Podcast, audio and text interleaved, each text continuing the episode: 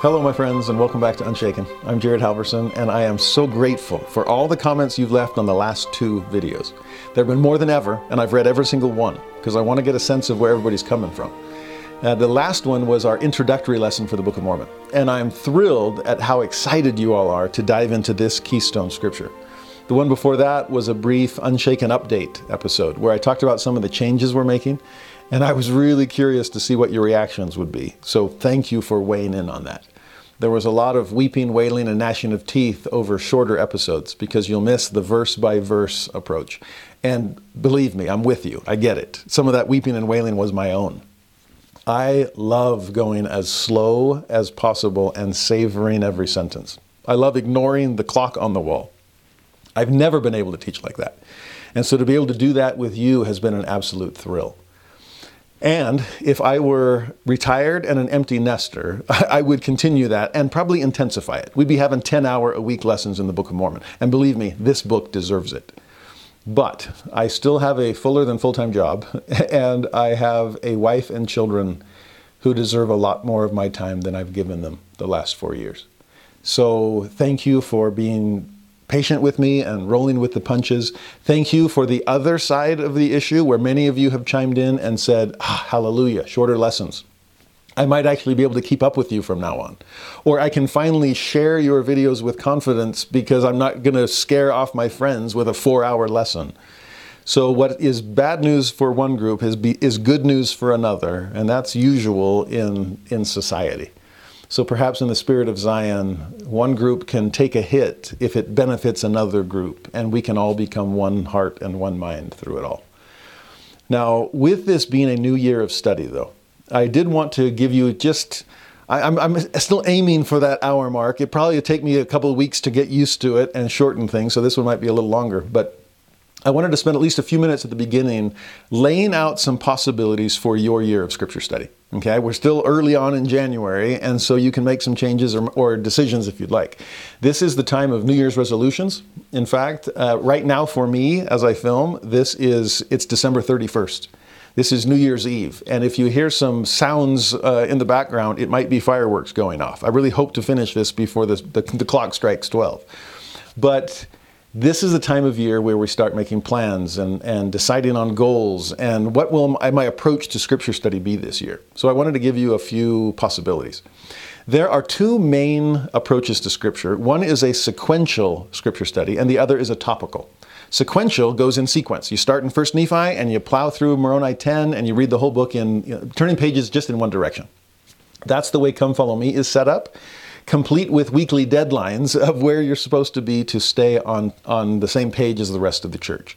There are wonderful pros to that, but there are also some cons the best thing about sequential is it keeps the storyline moving. Okay, and so if you've never read the Book of Mormon before, I would highly recommend following the regular sequential approach. Having deadlines and a, a reading schedule is super helpful with that too, because it gets you, it keeps you moving and gets you to the end. So again, if you've never finished the Book of Mormon, let this be your year. Okay, plow through the Isaiah chapters. We can do it. Now, the other approach, though, is a topical approach. And with topical, you, you don't worry about the sequence. You're jumping all over the place, but you've picked a specific subject and you're trying to understand from the, all the standard works what does God have to say about that? Uh, I wouldn't recommend that for if you've never read it start to finish because you'll the, the, story won't make any sense because you're not in it. But if you've read enough, uh, if you've read the Book of Mormon enough times that you've that you understand the story, man, sequential or topical scripture study is life changing where you pick something that's on your mind or pray for the Spirit's direction on what you should do and and then start in the topical guide and find a passage and then follow its footnotes and check its cross references and brainstorm where else you can go and it's exhilarating. You learn a ton about that topic. There are ways to combine the two, by the way, where you can do a sequential study but pick a topic that you're looking for the whole way through. In fact, speaking of New Year's Eve, uh, this was one maybe 20 years ago. And my wife, it was New Year's Eve, just like now for me. And my wife turned to me and said, Honey, I just read the coolest thing about this general authority. He did this thing called the Book of Mormon Marathon. I'm like, Really? What, what, what was that? And she said, Well, he read the Book of Mormon every month for a year. So 12 times in one year and picked a different topic each time. I was like, wow, that sounds really cool. And then I wasn't, I was kind of, I thought the conversation was done. But then my wife, knowing exactly what she was doing, she said to me, almost like offhand, she's like, yeah, that is amazing. I mean, you could never do that. And I, that's the competitive nature in me. I must have been slacking off in my scriptures. And she's like, you know, I need a more spiritual husband. I know what'll work. Uh, and so she dropped that, uh, threw down that gauntlet. And I said, well, I know what I'm starting tomorrow. And sure enough, that year, every month, I would buy myself a new cheap Book of Mormon uh, missionary edition and then decide, okay, this time through, I want to study faith. And I'd write faith in the, in the, in the front cover and then mark everything I could find that year, or excuse me, that month on faith. It became my faith volume. And then the next month I'd get a, I'd make a repentance volume. And the next month I had an atonement volume or a tender mercies edition of the Book of Mormon. It was an amazing 12 months. It's a lot of reading. It's about 17 pages a day, but it was it was a life changer for me. There is, in fact, one other Christmas, excuse me, New Year's Eve, I thought, what do I want to do next year uh, for my scripture study? And that time I thought, you know, I love all the standard works, but I tend to do them one at a time, and they never get to come into conversation with each other.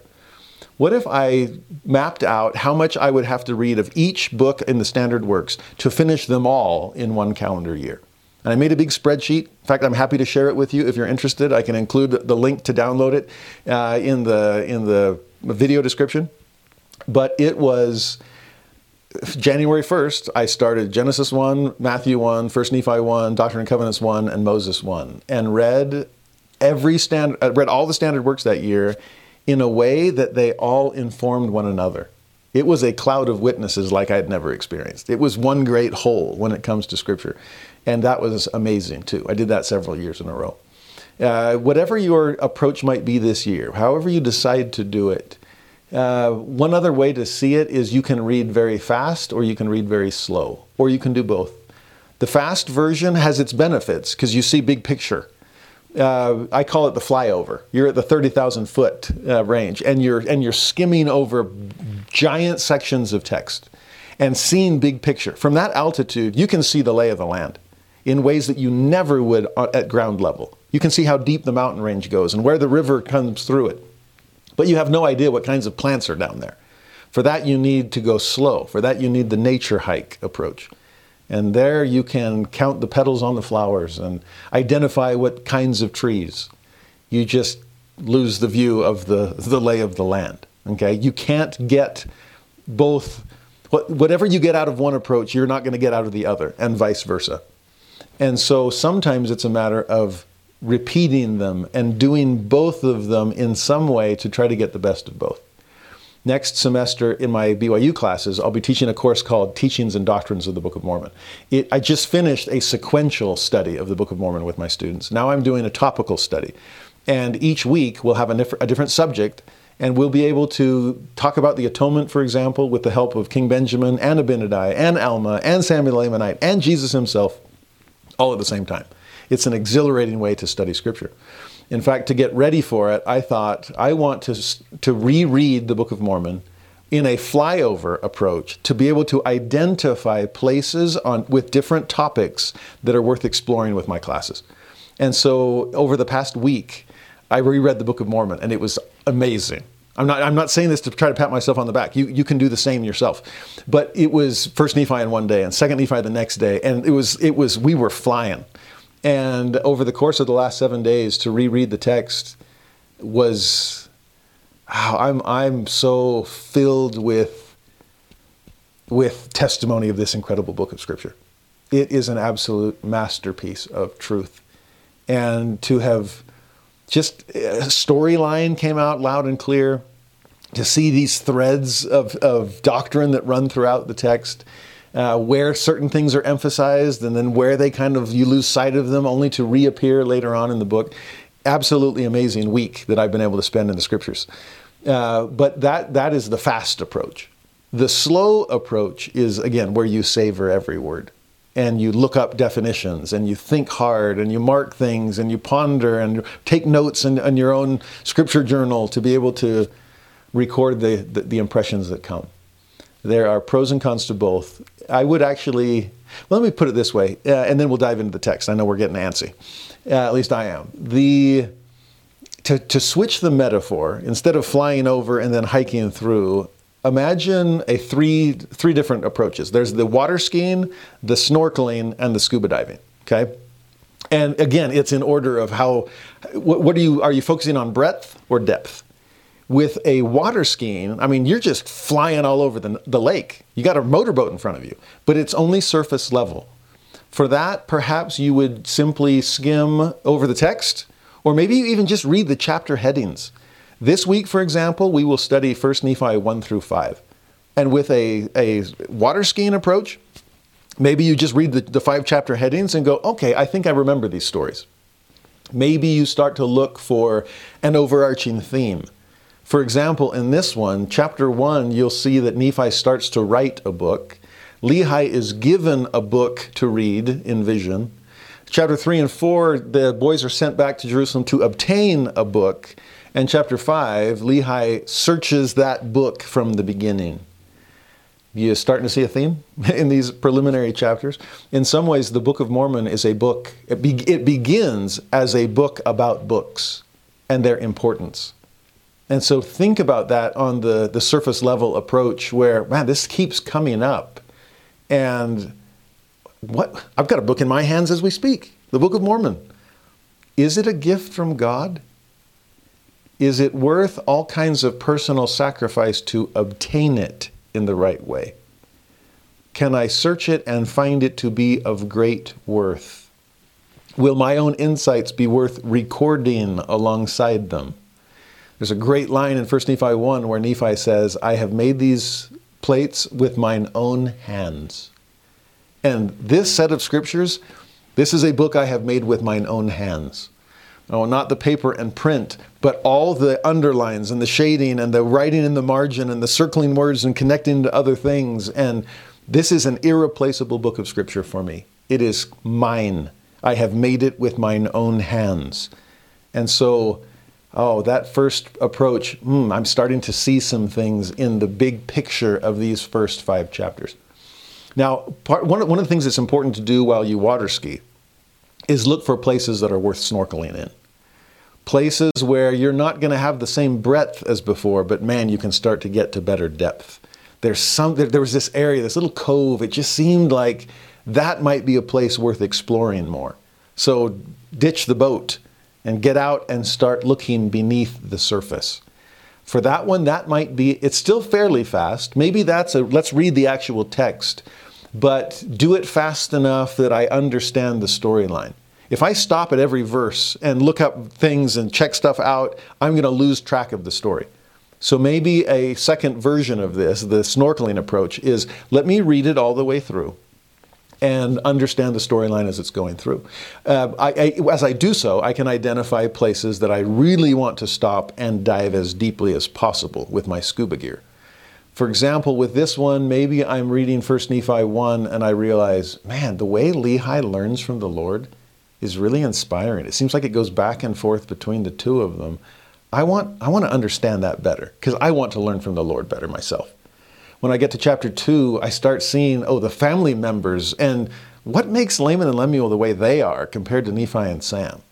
In my own family, are there some interesting dynamics I've got to wrestle with? And maybe this is a good place to study how do you do that with a mixed faith family, for example? And some children who believe and others who don't. That's a very relevant topic, unfortunately, in our day. When you get to three and four and you see Nephi obtaining the plates, that's a, such a famous story. But is there are there things there worth diving deeper and understanding what's going on in Nephi's mind and heart that allow him to do the unthinkable? How does he is he rationalizing? Is he justifying? Is he how does this work? How do you convince yourself to do hard things? Hmm, that might be worth exploring. When you get to chapter 5 and you see Lehi and Sariah with friction, this is the, the first marriage in the Book of Mormon, and it's not perfect? Huh, that's comforting. and to realize what, how can I learn, what can I learn from this amazing couple? Goodly parents, Nephi tells us, but had some friction, and how do they navigate that? I'd love to learn that. So that's something, that's a place I want to explore more deeply. So when you're water skiing, look for places to snorkel. And when you're snorkeling, look for places to scuba dive. There might be a, a sunken ship, and I want to explore every, every nook and cranny. There might be a, oh, a, a coral reef teeming with life. Uh, in our Old Testament year, I talked about burning bushes. Remember when, when Moses saw one and turned aside to see? He stopped what he was doing, realized that deserves greater attention. And the text says that when the Lord saw that Moses turned aside to see, that's when he spoke to him. When you are studying your Book of Mormon this year, if you're trying to keep up with Come Follow Me, fantastic. If you're trying to you know, meet deadlines and whatever, but even if you're just doing a, a water skiing or snorkeling run through it, mark the places that give off a godly glow. Mark places. I, I, I want to keep the storyline in my mind. So I'm going to keep reading through, but I'm marking something. This verse I've got to come back to. There's something here I know the Lord wants to teach me. And then pull out the scuba gear and pause and look things up and write things down. And you'll be amazed at how much the Lord is willing to teach you. In fact, let's practice that with 1 Nephi chapter 1, verse 1. I know you've read this before, probably countless times, as you try to build up enough momentum to push yourself through the Isaiah chapters. Okay? We always come back and try to start over. But if we scuba dive here, savor every word and see what it might teach us. He begins, I, Nephi, and we got to stop there. Uh, you can, well, we got only two words so far, but there are, maybe I could even say this there are two different approaches to scripture study when it comes to devotional versus academic. Some people want to study scripture from an intellectual standpoint. I want to understand the history or the archaeology or the semantics or the literary structure. Awesome. The Book of Mormon, particularly, will lend itself to a very deep, deep, rich intellectual study. Others are far more devotional, and, and I just want to feel things. I want to have the Spirit confirm truth. I want to see myself in the text and understand what principles I should follow. Well, in some ways, those first two words give me both options. The I word, I've always been struck by how, how to begin conversations or how to start books of Scripture.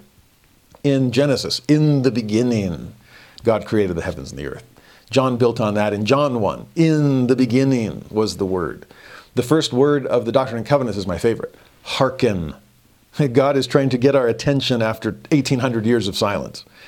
And for the Book of Mormon to begin with a simple personal pronoun, I, but it struck me one year where I was pondering that, and then it dawned on me that by the time you end the Book of Mormon, go look at the last three or four verses of Moroni 10, and the word Christ or God appear, if I remember correctly, like 14 times.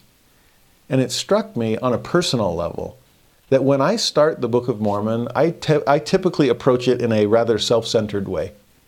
I'm, it's all about me, and where am I, and what are my concerns, and what am I going to do in life? But if you'll just study God's Word and let it work on you, by the time you are done, you are no longer self centered. You are focused on the Savior. There, there is a change that this book will, will work in you if you let it. That's just the I. The Nephi side of things, I don't know anything about him yet, if this is my first time through the book. But what's amazing, Nephi, this is let me say this there is a need to understand historical context. We'll get a clue of that in just a moment in verse 4. But to understand that this is a family that lives in Jerusalem in 600 BC, Hebrew would have been their language. Uh, probably some Egyptian influence, since that's a world superpower at the time, though Babylon is pushing back and trying to take over the, the, the world. Now, to think about Nephi in the Old Testament, there is actually a Hebrew word called Nephilim. It shows up in Genesis and it means giants. And I'm fascinated by the fact that Nephi later describes himself as a man who was large in stature. Makes you wonder, was he born a big baby? And Sariah was like, whoo, what are we going to name this little giant? Oh, that works. How about we'll take Nephilim and we'll just shorten it. We'll call him Nephi. Hey, little giant. Was this a mother and father that hoped their son would grow to be a spiritual giant? If so, it worked. Oh, he lived up, he grew up into his name. And again, that there's a little Hebrew hint there in the second word of the Book of Mormon. years before Joseph Smith ever started studying Hebrew himself. Okay, there's some fascinating Hebraisms here. But to think of I, Nephi, having been born of goodly parents. And when I read that for years, I always thought, oh yeah, these are good parents. This is these are honorable. This is an honorable mother and father doing the very best. And I'm sure that's the case. But one of the benefits of the Book of Mormon being translated in 1829 and published in 1830 is that it came right on the heels of the very first American dictionary in 1828. You can, honestly, I would go search for 1828 dictionary and then uh, mark, bookmark that page. Because when you look for words in the Book of Mormon, if there's a word that gives off the godly glow, if that's your burning bush, it's interesting to look it up in the 1828 dictionary to see what would that word have meant for Joseph Smith as he's searching for language to translate what's on the gold plates. We don't have a dictionary of Reformed Egyptian. Uh, there are places in Scripture you can find the English word, then look for it in the Bible, and then look for the Hebrew and Greek behind it. Uh, Bible Hub is an amazing tool that I turn to all the time to look up Hebrew and Greek originals behind the words that we have in the Bible. Uh, we we can't do that with the Book of Mormon, but in a way you can, right? You can go back, like I said, look at Hebrew and Greek for the same word, and from a translation perspective, go back to the 1828 dictionary. So when in for that word goodly in Joseph Smith's day, it meant this. Here's the definition from Webster. Being of a handsome form, beautiful, graceful, as a goodly person, or goodly raiment, or goodly houses. Now, with those latter definitions, it suggests that Lehi and Sariah must have been fairly well off. They were goodly parents in terms of the goods of the world. To think about what they're going to have to give up as they head off into the unknown. To see what Laman and Lemuel are leaving behind and why they would be so angry about it. Uh, the kind of worldliness and materialism that was seeping into Judahite society to the point that prophets would have to come and cry repentance. Uh, these, this is a fairly well off family. Uh, some have suggested, even if you want to, again, take the scholarly route, that for Lehi to be well educated, to be able to write, to have to raise a son who's well educated enough to write as well, were they well enough off? Was he a wealthy, oh, trader, for example, a merchant? If he's heading off into the wilderness and seems to be okay with that, is he familiar with the trade routes? If his Hebrew is going to now become Reformed Egyptian, has he been trading with the Egyptians? There's some fascinating backstory that we can try to recreate with words like goodly.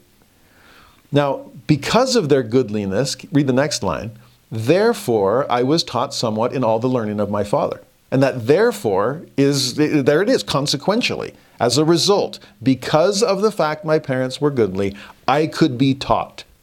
They could afford to give me an education. I wasn't some kind of day laborer out in the fields just trying to survive from day to day.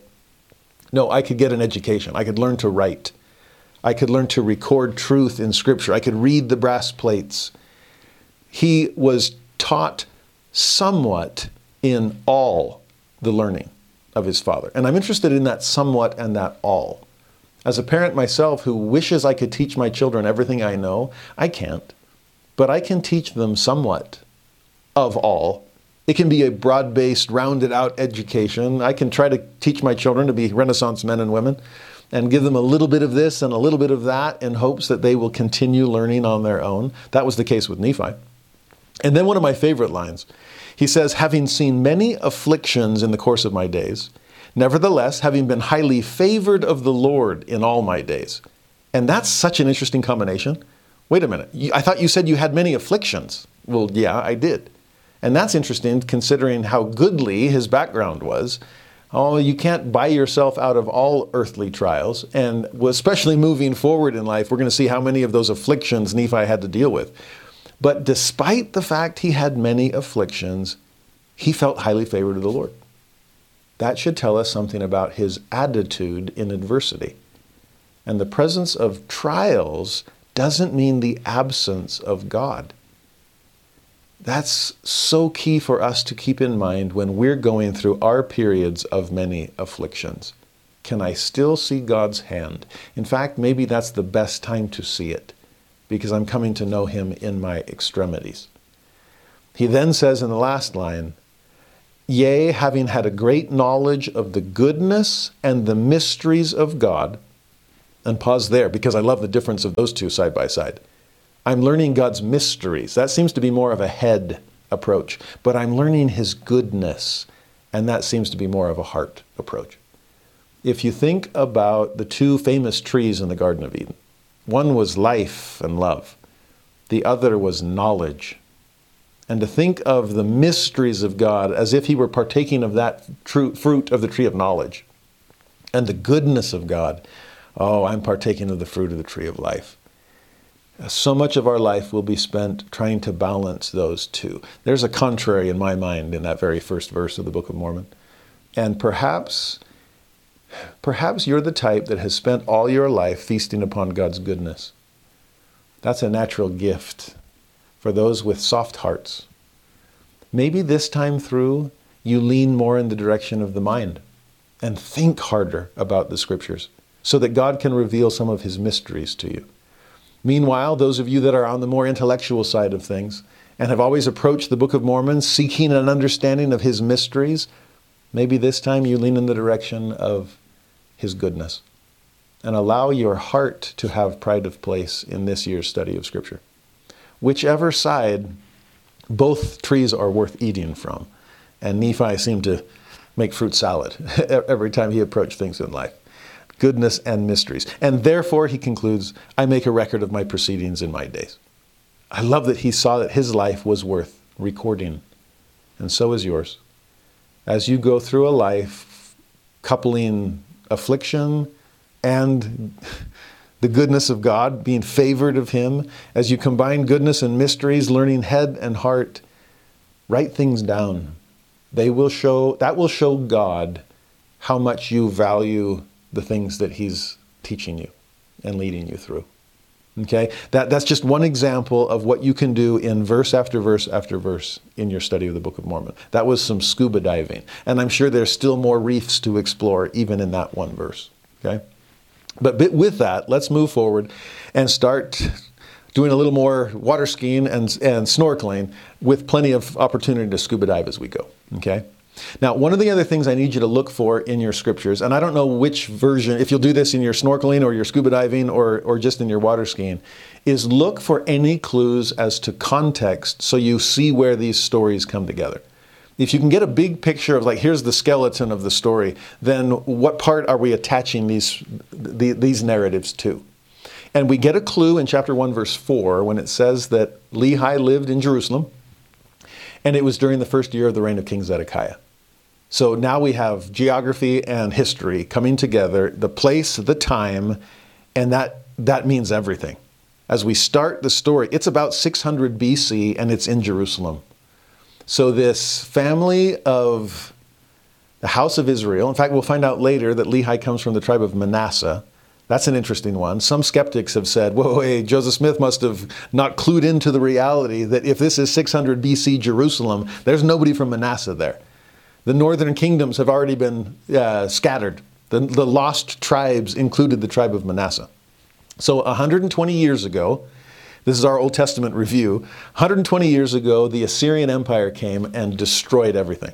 They took the northern tribes, the northern kingdom of Israel, and scattered them across the empire. There you get the lost tribes. But those skeptics who say the Book of Mormon can't be true, because why would Lehi, a Manassehite, be in Jerusalem? Well, go back and reread the Old Testament where it says that during that time period, some of the most faithful people of the northern kingdom moved down to Jerusalem because a temple was there. So I picture Lehi's ancestors being strong enough in the faith that they're not, they're not going to follow the idolatry of Jeroboam. No, they're going to go where the temple is. And so this little gathering to the house of God while the rest of the tribes are being scattered by the Assyrians. That was 120 years ago. Now it's 600 BC, and the Babylonian Empire is on the rise to the point that they're going to come and take over everything and destroy Jerusalem. That's what these prophets are prophesying about. This is where Jeremiah comes onto the scene. Ezekiel's going to be carried captive back to Babylon and be the prophet in exile. Daniel's already been taken uh, because the Babylonians want to Babylonify the rising generation. It makes me wonder if Nephi felt left out, like, why didn't I get picked? Did you not see any potential in me? I'm a giant, a spiritual giant here. What are you talking about? But no, he, he was passed over by the Babylonians. To think about this time period where prophets are crying repentance, but the Jerusalemites feel like they're strong enough to handle anything. They're opposing Jeremiah and anybody that sides with him. But Babylon is waiting in the wings to come and destroy that precious temple and drag everyone back to Babylon to be in exile. A, a, a, scattering similar to the scattering of the northern kingdoms. And what's going to happen to this little family of Lehis as they are scattered themselves? There's a lot of historical context that really sets the stage this is an amazing time period to begin this book of Scripture. And for us to begin our study of it, is Babylon too much with us? Are we too drawn by the wicked world? How do we respond when prophets cry repentance? Am I so full of myself that I don't think any bad consequences can come to worldly sin? Do I think I can handle things on my own? Am I in goodly circumstances to the point that I feel like I've got buffer, I'm buffered from any kinds of negative things out there. Well, how are we going to respond when God begins to speak to us? And thus we begin the Book of Mormon. Now, I want to give you a big picture, kind of snorkel through 1st Nephi, but point out some places that might be of great benefit as you study it more deeply on your own. Because I have never seen a single chapter in Scripture that does a better job of illustrating the process of learning to learn from the Lord. It almost seems to be a tag team approach between God and Lehi. And what I've learned from this is that in this particular classroom, the student controls the bell. The student gets to decide when the lesson is over. And unfortunately, the professor then has to close the book and leave. And that's usually the case with spiritual things. God is content to teach us as long as we like. And it's usually we who give up on the lesson early. So pay close attention to how it all begins. You meet Lehi, as was said, he spent his whole life living in Jerusalem. But then it says, in that year, there came many prophets into Jerusalem, crying repentance. You got to change, or Babylon's going to destroy us all. Now, like I said, Jeremiah would have been one of them. He wasn't from Jerusalem, he was just outside in a town called Anathoth. But for him to come in, we start to see that. Uh, what's interesting to me in 1 Nephi 1, the chapter begins, I don't think Lehi's a prophet. I always just assumed that, like, oh yeah, he's the first prophet in the Book of Mormon. But the book begins with him listening to the prophets, not being one of them. So picture how this works. He's probably a merchant fairly, he's well off. He's got his family, just living his life. We'll see in a moment that he feels very, he, he loves his fellow Jerusalemites. They calls them, he calls them his people. So maybe he's a little blind to the problems that are, that are taking place in town.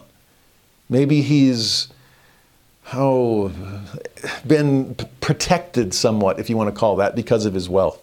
Or maybe that wealth has just blinded him to the needs of people all around him. I don't know enough about the details on that, but it does seem that he's just there hearing when the prophets come. But then notice what he does, and this is where the tag team lesson begins. God initiates things. He sends his prophets with a message to repent. Now it's Lehi's turn. How are you going to respond to it? And as you read this yourself, pay close attention to how Lehi responds to every opportunity to learn from the Lord. The first time when he hears the prophets, he must have believed enough to begin to pray on behalf of his people. With all his heart, in fact. This is a sensitive soul. He loves his fellow man right there in Jerusalem. But he re- something strikes a chord. He knows these prophets are right. We are not living the law of Moses. We're not doing what we're supposed to do. We have to change, or we will suffer the consequences. And believing in God's justice, the consequences will come, but trusting in God's mercy, he prays to God with all his heart. Now it's God's turn. How will he respond to that prayer of faith on Lehi's part? Keep reading. And what do you see God do next? he appears to Lehi in a pillar of fire. Pillar of fire? Think Exodus. It was the pillar of fire that brought the house of Israel out of a, a land doomed to destruction to get them through their wilderness toward a promised land. Are we starting to see hints of what lies ahead for Lehi already? Now, God begins to teach Lehi through this. He says that he saw and heard much, which means it's now Lehi's turn. Turn. What are you going to do with this lesson you've just received? Well, it says that he was overcome by the spirit of it all. He didn't just shrug it off and go, Well, I, I, I, accepted the prophets, I gave my token prayer. It's like, no, God is teaching me things, and I am overwhelmed by them. He goes home and casts himself on his bed because he's so overwhelmed by the Spirit. Do you remember last week in, the, uh, in our introduction lesson when we saw the angel Moroni visit the young Joseph? And what's Joseph do? He meditates and marvels and muses, and Moroni comes back to continue the lesson. Well, there's Lehi's version of all of that kind of response. And what does God do?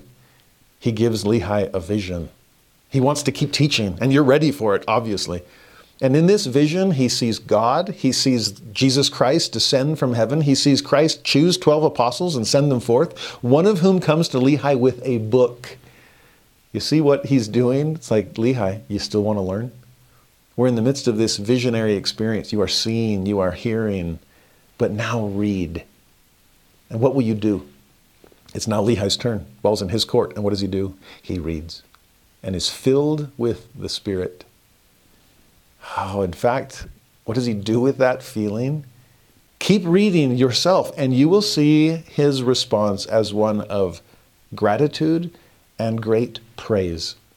He is effusive in his praise of God. And when we thank God for the things that he's teaching us, oh, you better believe he'll want to continue the lesson.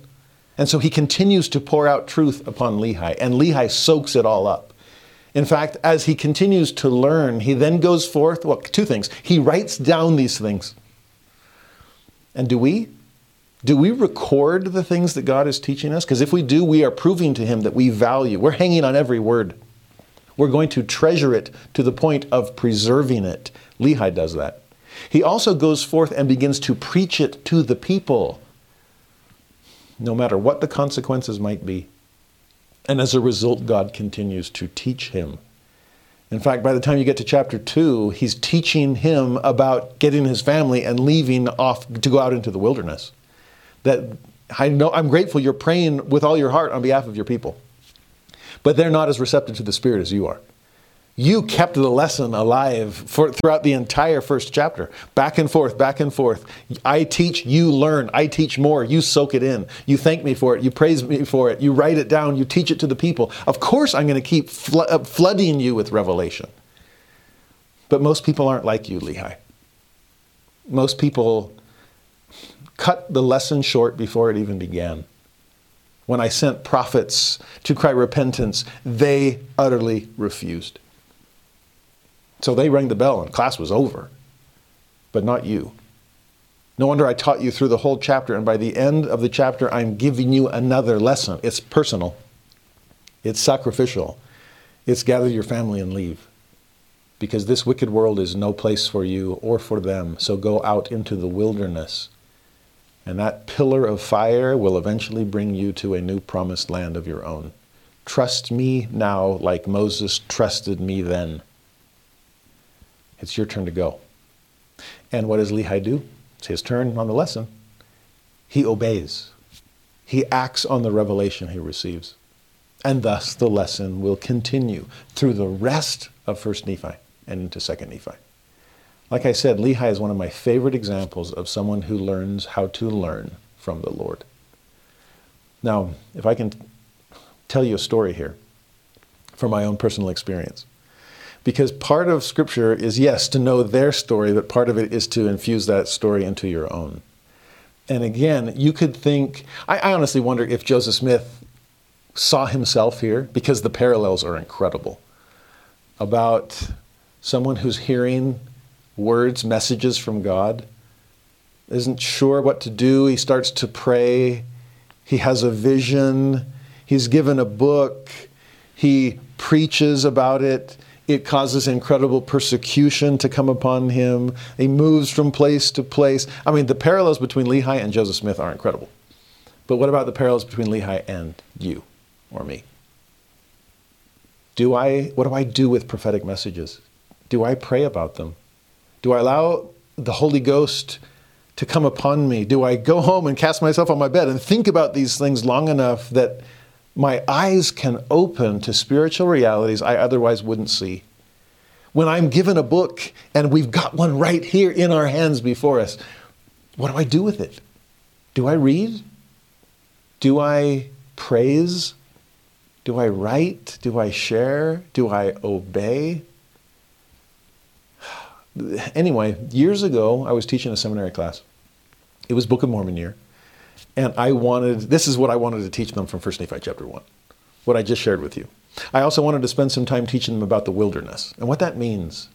Because these were teenagers and they're caught up in their world, but missionaries go to a wilderness before they serve. It's called the MTC. Joseph Smith went out into a wilderness called the Sacred Grove. Jesus Christ went out into the wilderness when he was tempted of the devil before his ministry began. The pioneers went through their wilderness toward Utah. Life seems to present us with all kinds of wilderness moments before to, that hopefully prepare us for what's to come. Well, I wanted to share that with my students, but I didn't want to do it on the first day.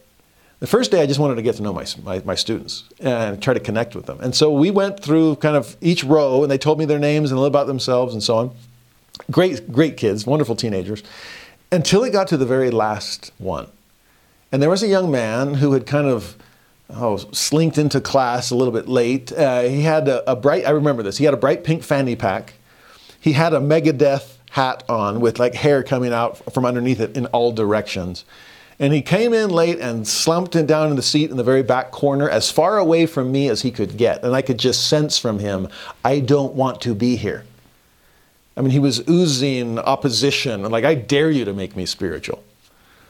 Well, we went through all the students. It finally got to him. I'm like, hey, welcome to class. What's your name? And he just scowled at me and he said, FX20. Just made up like he was some kind of robot. And there was some kind of nervous giggling among the other students, like, how's this new teacher going to react to this? And I just, I just rolled with it. I'm like, hey, you want to have fun with me? I'll have fun with you. That's fine. I was like, oh, FX20, great to have you. You look so lifelike, so human. Uh, I've never seen a cyborg quite so well designed. We're honored to have you. Uh, unfortunately, as I'm looking down the roll, I don't see your name or your serial number, whatever that is. I don't see it here. Um, so I'm going to have to write it in. I just want to make sure I get it right. Do you do you write the numbers two zero or do you spell it out T W E N T Y? And he got a little uncomfortable because I was engaging with him. He's like, uh, uh, just the numbers? I'm like, got it. FX20. Oh, what about the FX? Is that just like big capital FX? Or do you spell that out cursive, you know, like E F F E C S? And again, he scowled and said, just the, just the letters. Like, got it. FX20. Hyphenated? Yeah. Okay, great. Ooh, you know, um, since we have a robot among us, can you do? And then I started making up these weird robotic capabilities. Like, can you do this? And can you do that? And by now the other students are kind of laughing on my side. And this, this student was feeling more and more uncomfortable. He's like, no, I, I, I can't do any of those things. And I just said, oh, that's too bad. That comes out in the FX30, huh? You're one of those older models. Ah, bummer. That's okay. Maybe an upgrade. Uh, what about, and we were just going back and forth, and he was hating this.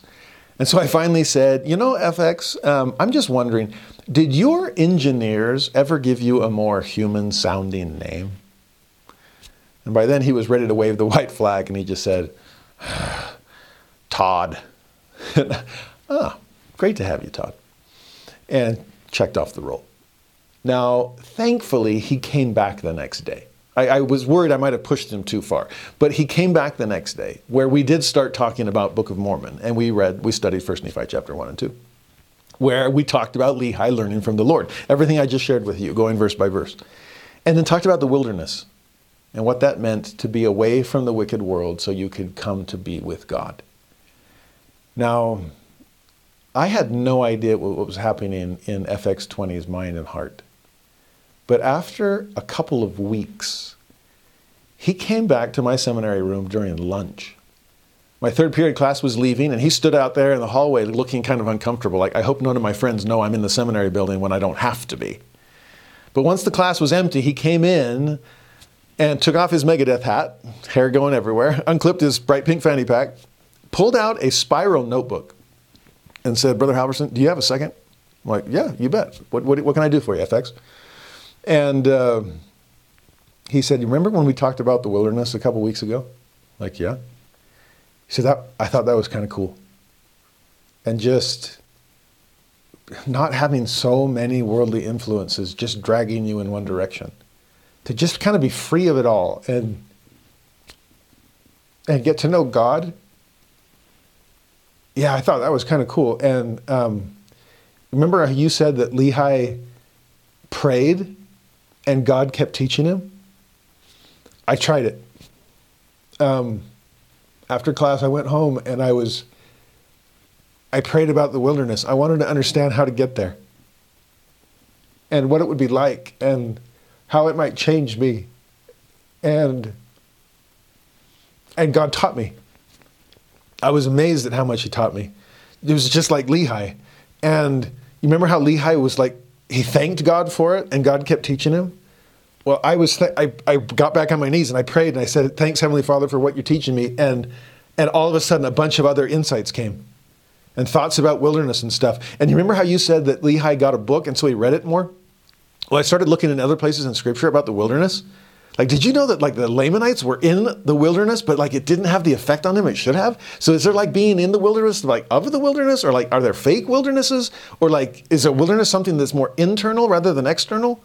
And I'm like, keep teaching me. Uh, I don't know. I've never thought about any of this stuff. Keep going.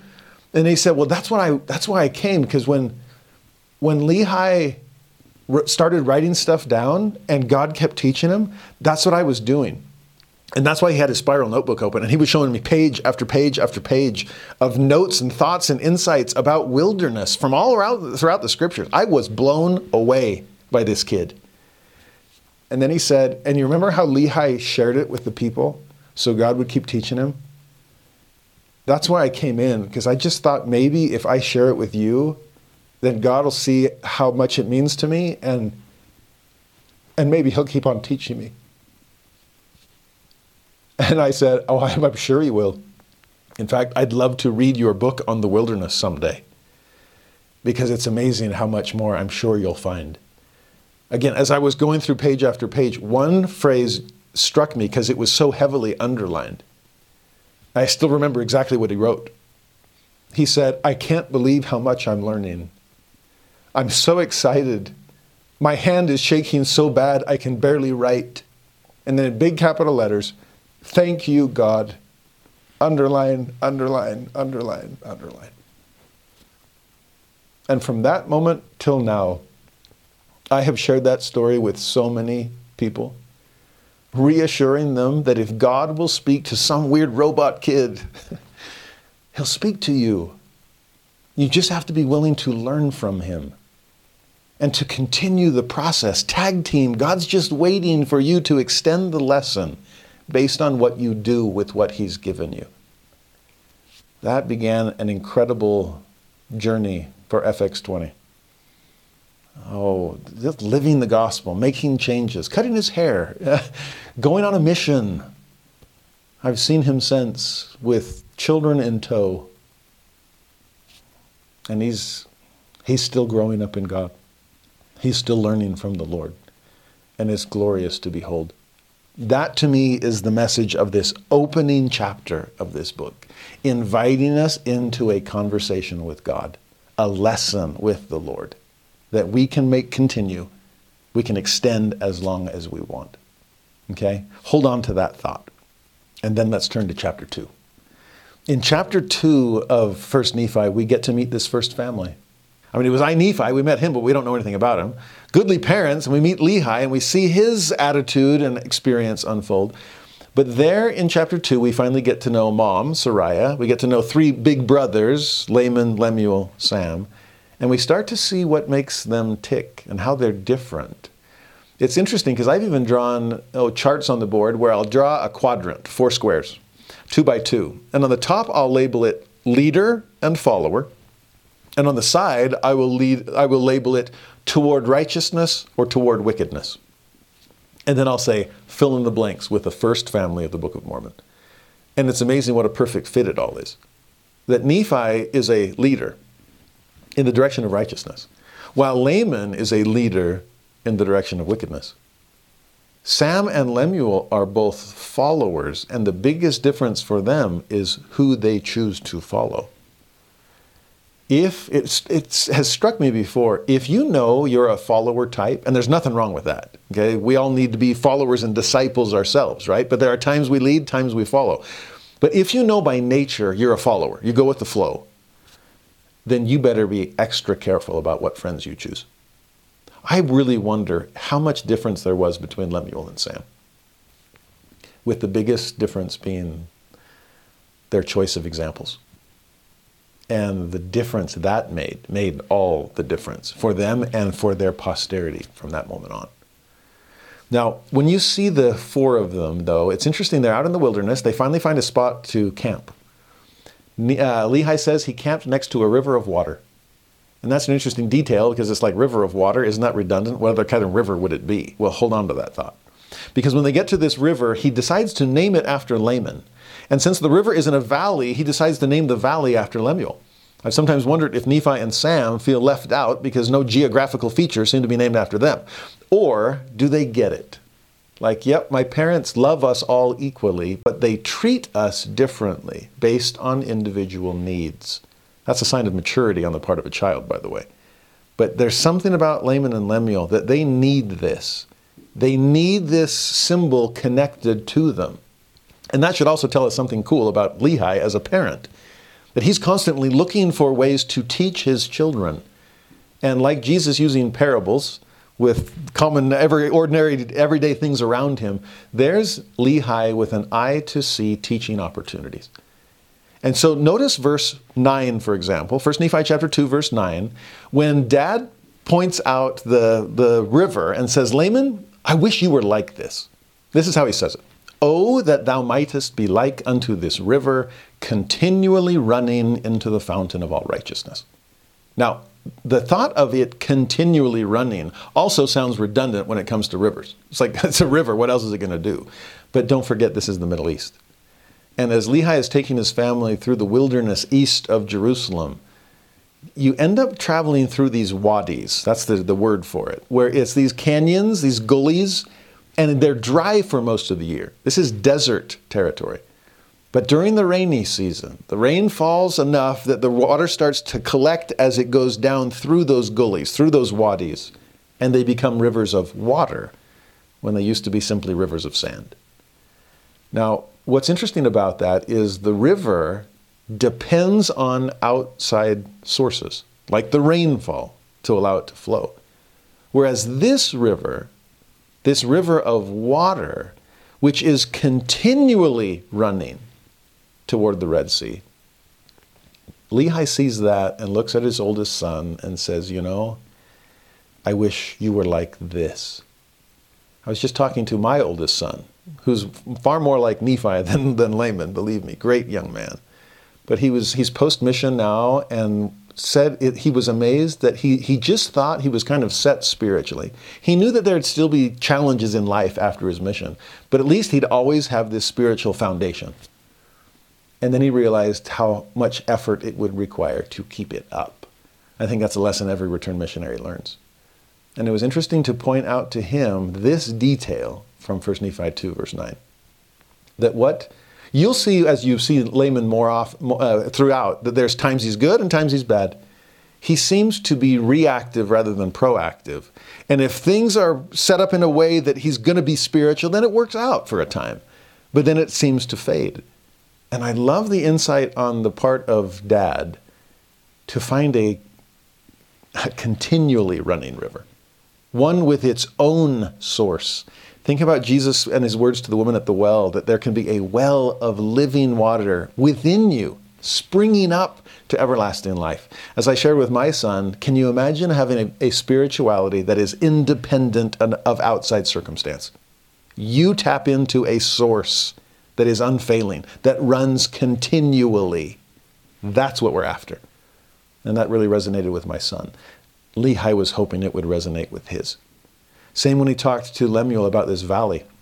Because the way he describes it in verse 10, O Lemuel, oh that thou mightest be like unto this valley, firm and steadfast and immovable in keeping the commandments of the Lord.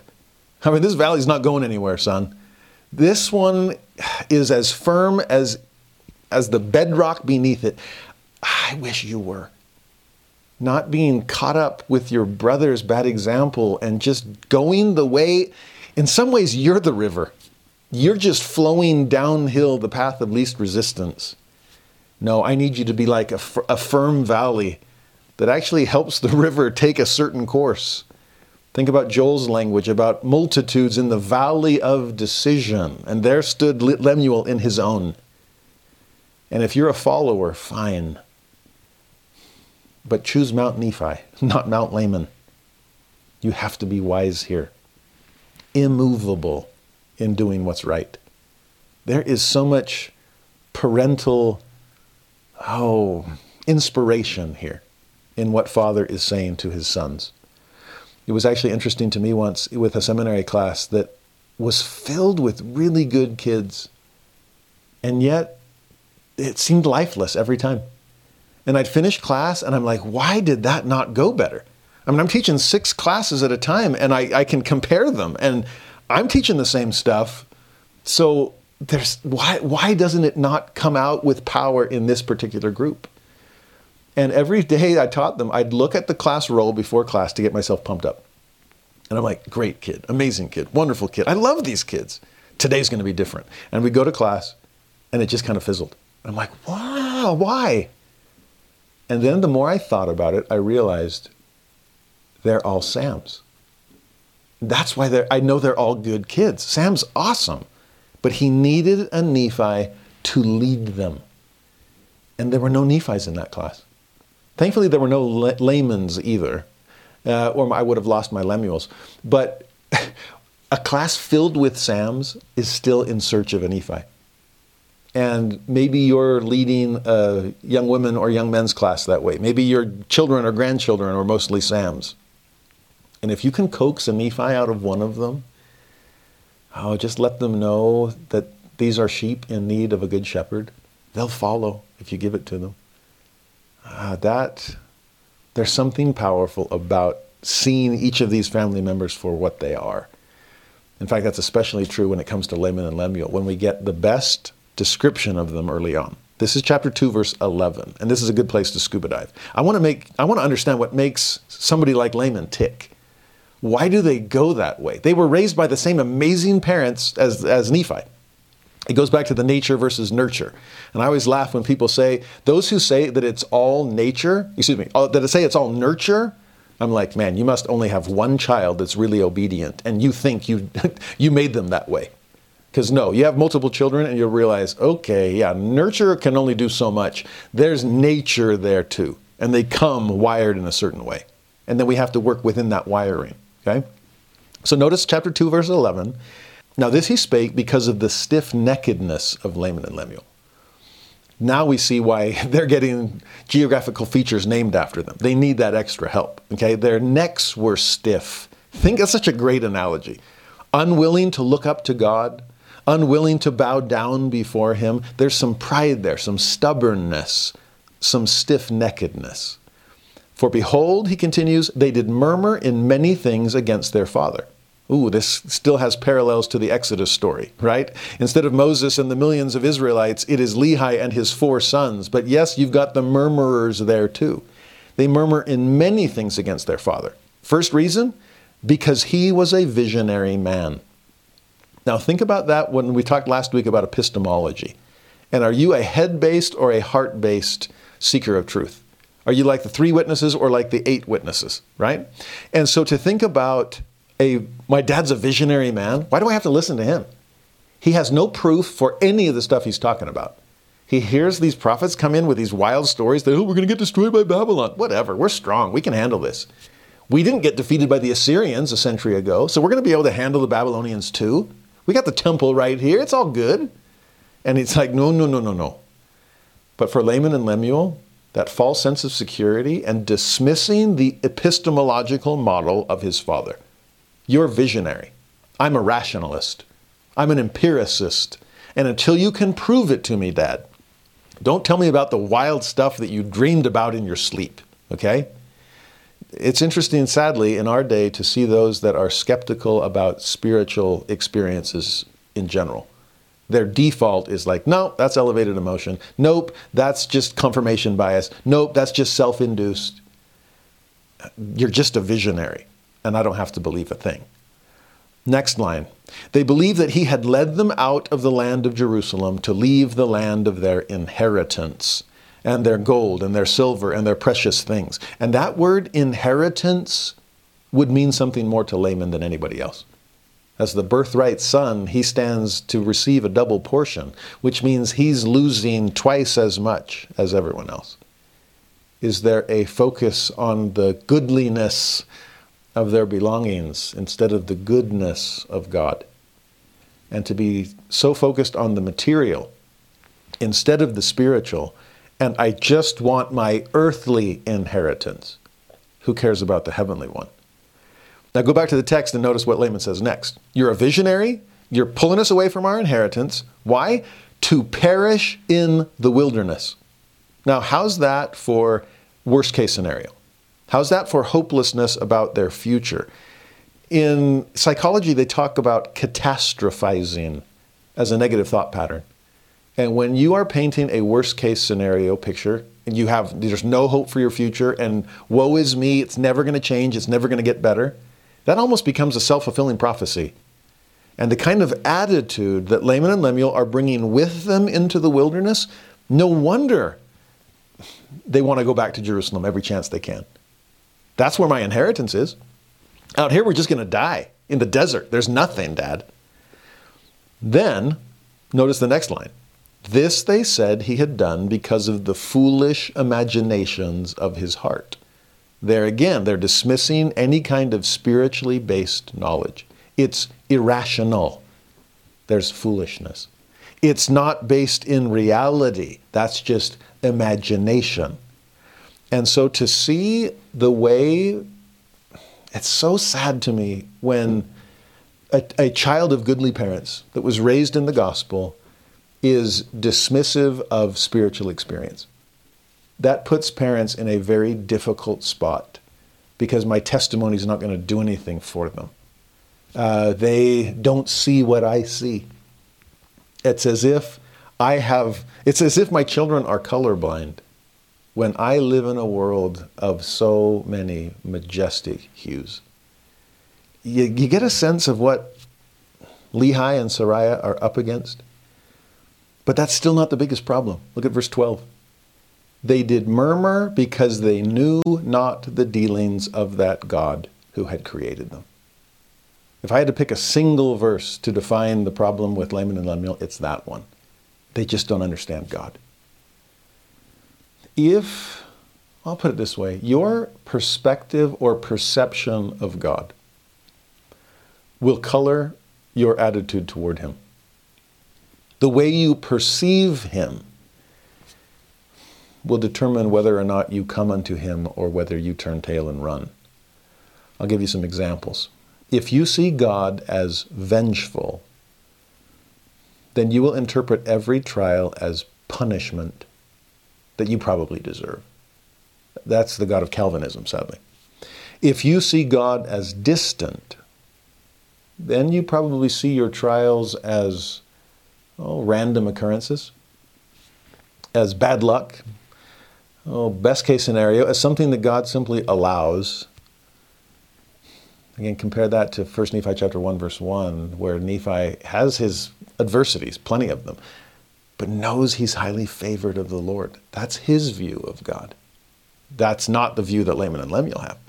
If you see God as a micromanager, some kind of divine determinist that puts everything in place exactly the way it's supposed to go, then, well, your trials, your adversity at best is a chance to test you and try you. And there's some truth to that. But there's also this fatalism that comes where it's already all set in stone, there's everything predetermined, and Why would God let that happen? It's actually interesting. I've talked about this before, but it, that's what gives rise to the everything happens for a reason fallacy. And it's false because it's a counterfeit. And counterfeits are really close to the truth. What's wrong about everything happens for a reason is it's chalking everything up to the God's will. And even mistakes we made, well, it happened for a reason. God must have been behind that sin. No, he wasn't. That was me, my agency. If that's the false, what's the true? Romans chapter 8, verse 28. That all things work together for good to them that love God. Ah, so God is not the divine predeterminist. He's not the micromanager. He's not writing the script and directing the movie. No, it's. I always use sports movies as my analogy here because it's one thing to watch a sports movie where everything does happen for a reason.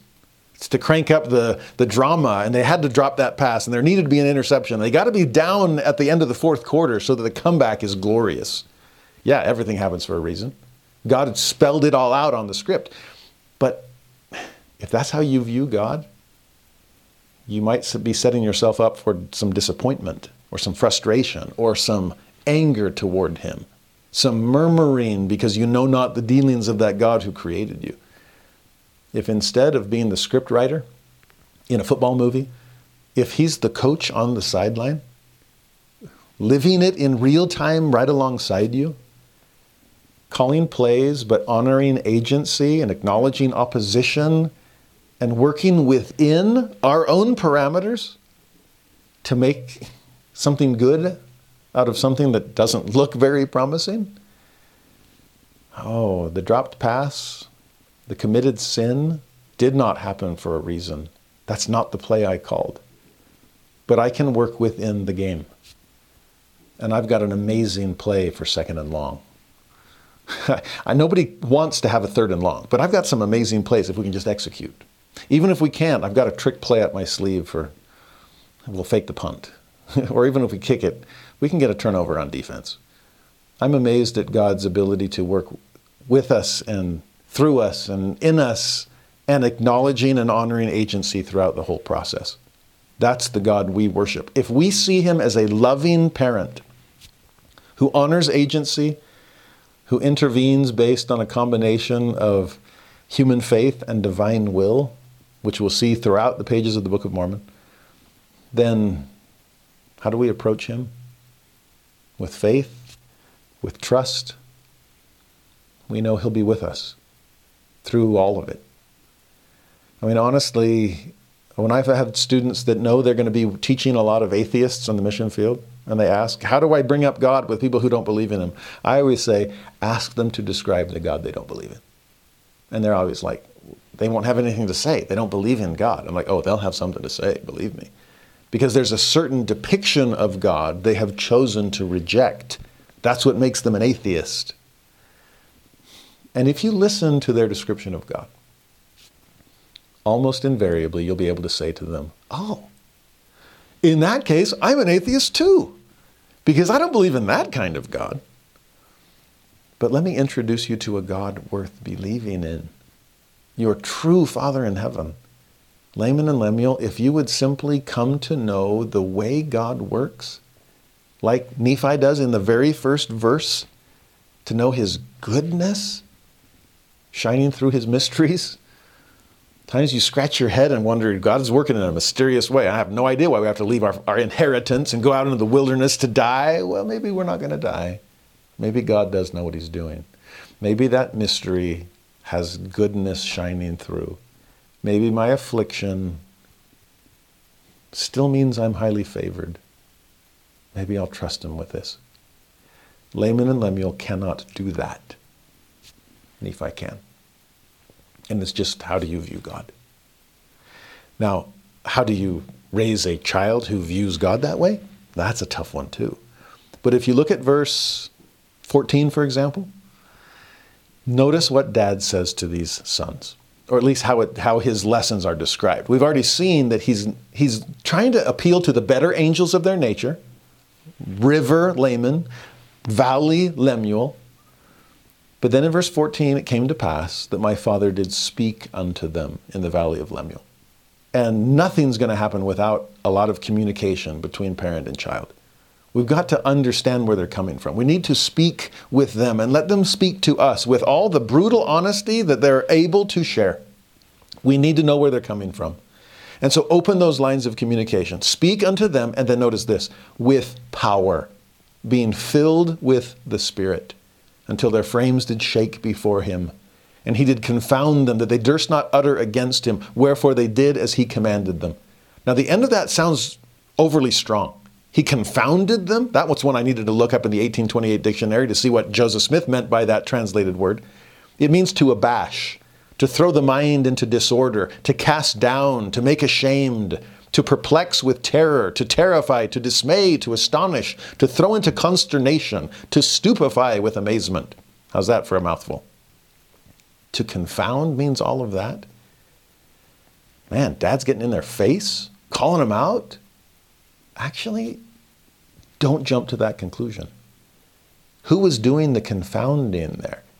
Sounded like the Spirit to me, because Dad is simply speaking, he's not threatening.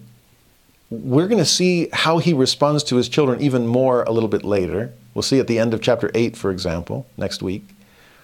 But to speak with the power of the Spirit so that the Spirit can throw that person's mind into some kind of disorder that pulls them out of the well, it's in some ways the mind is already disordered. You don't understand God. If I can disorder the disorder, then it's now ordered. And if I can teach with enough spirit that they can start to get a sense of what God's really like, they may not trust my spirituality, but they can't deny their own once they start to feel it. And so to speak by way of the Holy Ghost and let the Spirit get them questioning their false assumptions, their faulty perceptions. Maybe God isn't like that after all. Maybe what I've assumed,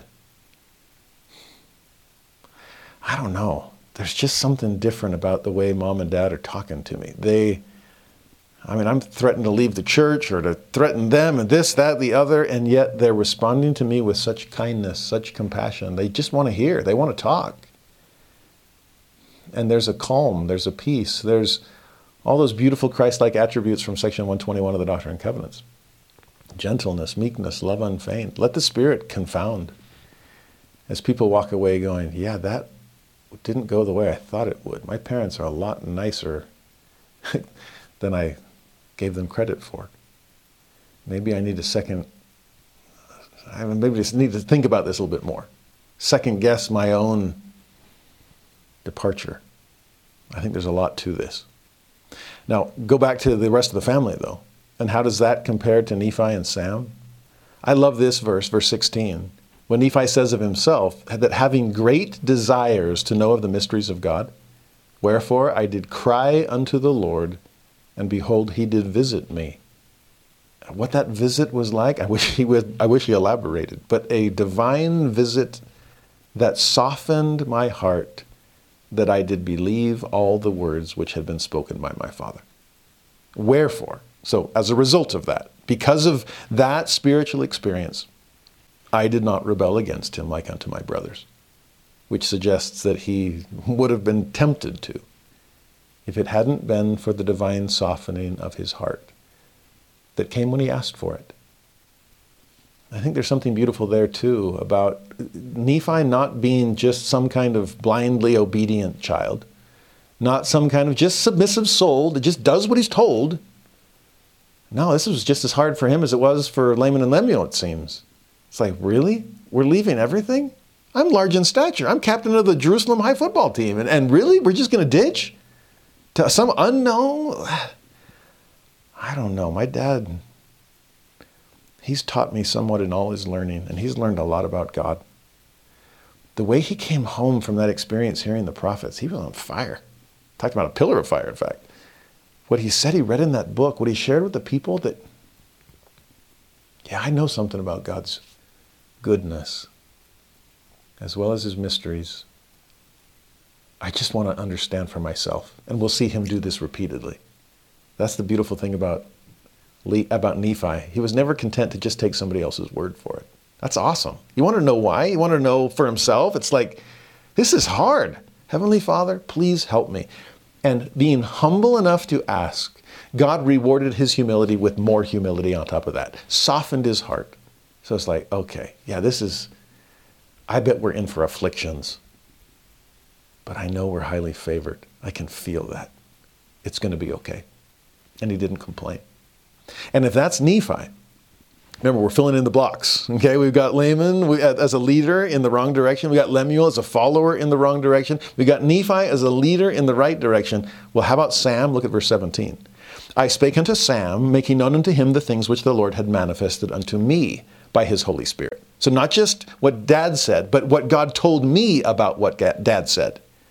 And it came to pass, in Sam's case, that he believed in my words. And that's an interesting one. Again, it seems true to form as, follow, as far as a follower is concerned. Nephi didn't just take his dad's word for it. He wanted to know for himself. But Sam did take Nephi's word for it. He trusted him. He believed. And that was enough. There's something beautiful about this first family. You see so many different personality types. And that's important for all of us because we seem to fit on the framework somewhere. You remember section 46 of the Doctrine and Covenants? Spiritual gifts, and to some it is given to know, whereas others it is given to believe on their words. That first example seems to be Nephi, and Sam seems to be the second example. Independent witness versus trust in, in those that have it. But the beautiful thing about section 46 is it says that the second group, is equally worthy of exaltation as the first group. It says that they that they also may receive eternal life. So Nephi and Sam, you're cut from a little different cloth, but you're headed in the same direction. So whether you have to wrestle with things and just come to know, or whether you just were born with a believing spirit and you you've known because of the way the gospel's been lived by those that you're following that yeah that I that have no reason not to trust this truth. I love Sam, just like I love Nephi. Uh, now we're going to see more about this family in chapter five when you see Lehi and Sariah come to the fore. But before we get there we need to study chapter 3 and chapter 4 and i know this lesson's going long already but we got to we got to spend time here okay? In these two chapters we see the obtaining of the brass plates. Again this is a book about getting books right? And so the key text that we usually run to is in 1 nephi chapter 3 verse 7 you probably have it memorized. That i nephi will go and i will go and do the things which the lord hath commanded. For i know that the lord giveth no commandment unto the children of men save he shall prepare a way for them that they may accomplish the thing which he hath commanded them. Those are words to live by. And for us, I think our favorite part of the phrase is, I will go and do. It's this sense of commitment and conviction, and it's all going to work. I think we also love the promise that if the Lord's commanded it, then He will make a way, He'll prepare a way for us to accomplish it. That nothing, is, is there anything too, too hard for the Lord? Absolutely not, right? Uh, I can do all things through Christ who strengtheneth me. Thank you, Paul. I love that. But you know what's interesting? From dad's perspective, I think there was a different part of that verse that stood out to him. Because notice this detail. Two verses earlier in verse 5, dad said to Nephi, Behold, thy brothers murmur, saying, It is a hard thing which I have required of them. But behold, I have not required it of them, but it is a commandment of the Lord. Notice the difference there in verse 5. It's the difference between a divine command or a father's foolish imagination. And the problem with Laman and Lemuel, because they didn't understand God, they didn't understand dad either. And they assumed dad's had another weird dream, and all of a sudden he's like book lonely, and here we are in the desert, and there's no library. So what, we got to go back and find some brass plates that's being held by Laban? Whatever, dad. Why would you make us do this? So again, think about what how that sounds in Lehi's ears. Like, I'm not the one asking you. I'm not the one that said we got to pack up and leave. That was God. One of my close friends in my own ward today was my his send off. He works for the State Department and he's heading off to Turkmenistan, if I remember correctly. And can you imagine your dad coming home and saying to the kids, they've got lots of little kids at home, and he's saying, hey, we're going to head off to Turkmenistan. And you're like, huh? Now, in his case, it wasn't his decision, it was the United States State Department. In Lehi's case, hey, kids, we're going to leave all the wealth that we've amassed and we're going to go out into a wilderness in hopes that God keeps his promise that there's a promised land out there for us somewhere. Huh? What are you thinking, Dad? What did you eat before you went to bed last night?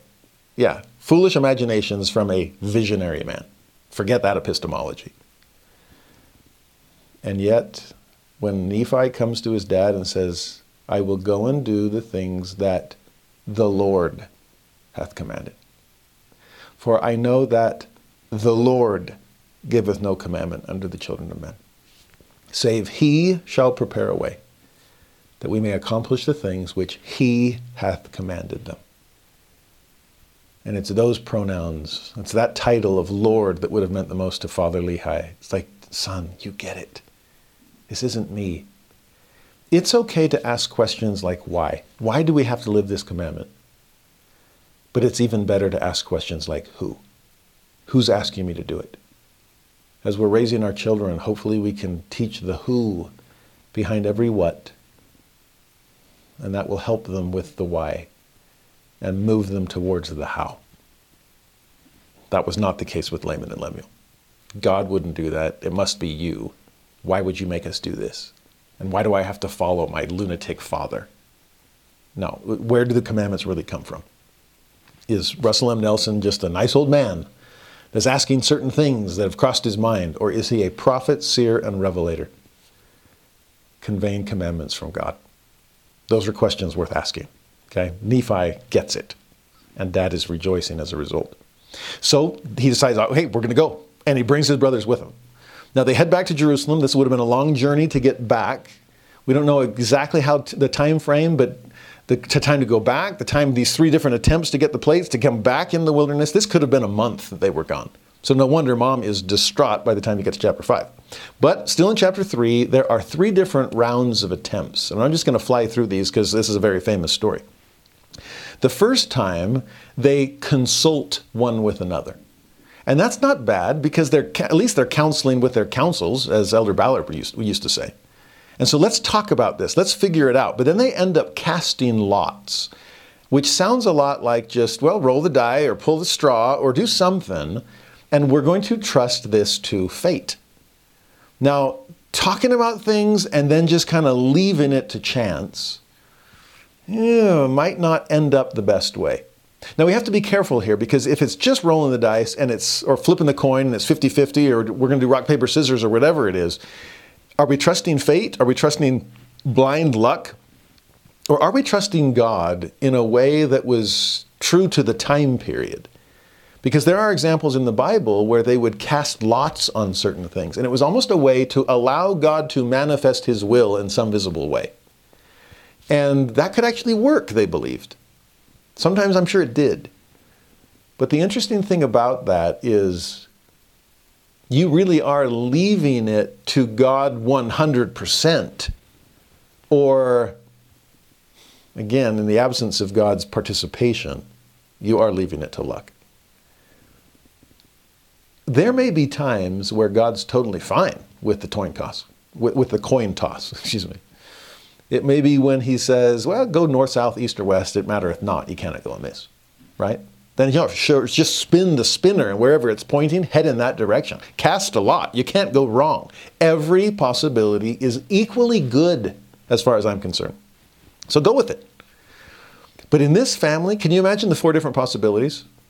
Either Laman's going to go, or Lemuel's going to go, or Sam's going to go, or Nephi's going to go. And of those four, what do you think is the ideal outcome? Well, I hope cast the lot and it falls on Nephi. He's the one that has faith. He's going to make this happen. But who does the lot fall on in round number one? You guessed it, Laman. The worst possible outcome. Are you willing to chance it when there's a differentiation between outcomes and one that you would never choose? If it was left up to you. I mean, do some homework here, boys. Again, glad you started counseling, but then don't just leave it to the fates. They go, Laman, falls on Laman. He goes, what does it say he did? What's his approach? It says he talked with Laban. And can you imagine trying to fill in the model, the dialogue for that one? It's like, yeah, my crazy dad ate something weird and he had a dream that we had to come get these brass plates from you. Is that okay? And you really think Laban's going to go for that? No, again, you're trusting things to a worst possible scenario outcome at worst. And sure enough, the worst happened. Laban is so outraged by this that he sends his troops. He call, first of all, he calls Laban or calls Laman a thief, like you came to steal it, which was totally not the case. I was like, I'm asking for it. We talked about, we're talking about this. And then he sends his troops to go kill him. Now Laman outruns them. He takes off, comes back to his brothers, and, and he's mad. But not as mad as he's going to be. Because second attempt, here's Nephi. They're all sad about it. And he, but yet he's determined. I love his language. He's like, no, as long as, as the Lord liveth, we will not go down. We're not going down. We're not going back to the wilderness. We're not going back to our dad empty handed. God made the command. God will provide a way. In fact, maybe he already has he told us, he told dad to leave all of our wealth, and there was a lot of it. Sorry to bring up a painful subject, Laman, but your so called inheritance, it's all still here. So let's gather it, and if, if a free gift from Laban feels like a theft on, from him, for him, then let's buy it. And we will make him an offer he can't refuse.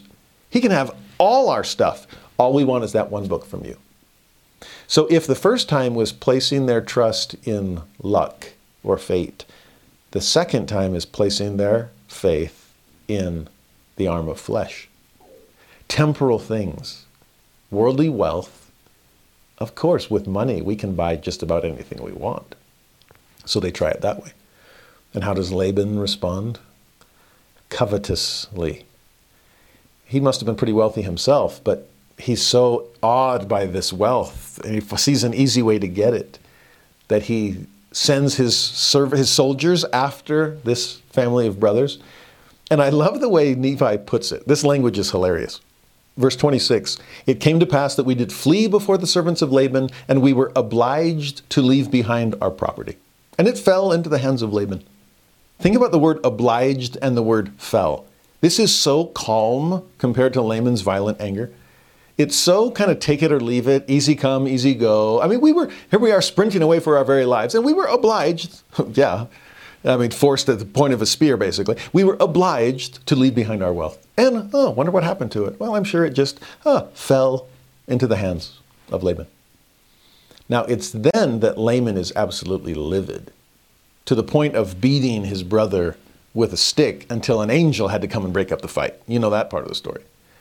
But what amazes me here, again, is first of all, Laman must have been banking on getting it back. It's like dad left the land of our, our, inheritance, but okay, fine, get them and my other brothers out of the picture. All I have to do is go back. It's all right there. It's not like we've locked it up. People are going to know we were getting out of town. Now, we just kind of left it like we were I kind of gone for the weekend. But it's all right there waiting for me to go back and get not just my double portion, but the whole thing. But now it's gone and gone for good. And can you imagine how furious he is? Because now the only positive future he envisioned is, has gone up in smoke. As opposed to Nephi's language, which shows that we didn't lose any of it.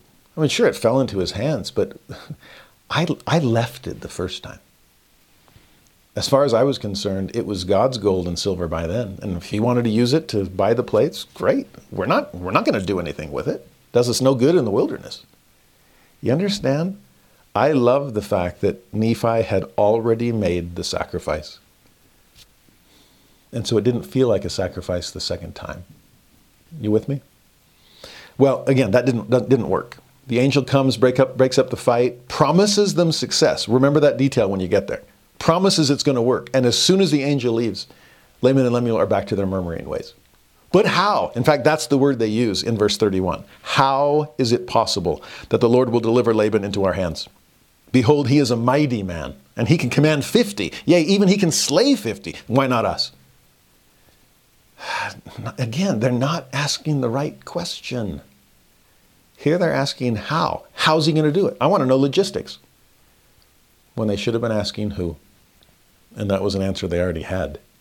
God will deliver him into your hands.